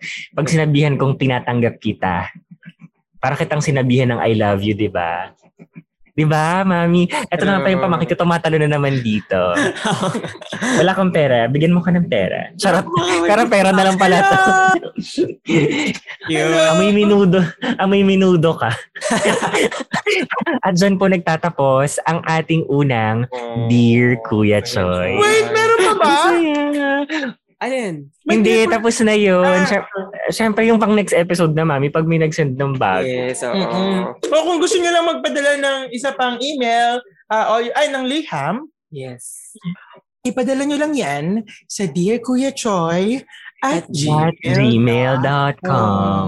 Yes. Ayan, maraming maraming salamat po. Ah, meron pa ba kayong gustong sabihin? Dahil ito na, na narating na po natin. Ang rurok Ang, talaga. ah, oo, natapos na naman po ang isang araw Yes. ng na punong-puno ng ano, ng Balitaktakan. balitaktakan, kalat, at mga kasalbahihan ng mga crusaders. Yes. Grabe, napaka ano ng discussion na ito. Wait, nagsimula tayo. Nasabi ni Choi, Productive. productive, Productive. fruitful, at Fruitful. pariwara. Pariwara. Totoo yan. Triple P yan ah, hindi F yung fruitful. Mm. P. So, triple P. Yes. So, di, yan po. ah dinidescribe lang po nung tatlong P na yon ang ating episode sa ngayon. So, natapos na naman po ang isang araw na punong-puno ng kapa, kaproduktibahan, kapruitfulan, at Mm. kapariwaraan. Ah, At dito po nagtatapos ang isa na namang episode ng The One, The Only, Cruise. Cruising! Yeah. Ako po ah, ang inyong kagalang-galang na si Japet at Juan Hapito. please keep safe and healthy mga mami. It's me, Martin Rose. And go get yourself vaccinated and register to vote for 2022 elections. This has been Choi at Puchoy Choi. Have a great weekend, everybody. Bye! Iiwanan po namin kayo ng isang tugtugi na talaga namang napakasarap sa tenga. yan. Oo. Cultural That's reason. right. Yes. Kosi. Oh, si Buba, bulag sa aking tsuba. Ay, mali yung lyrics ko. Bata, buba, buba, simpleng dalaga, pag umiibig, sustansya. Hey!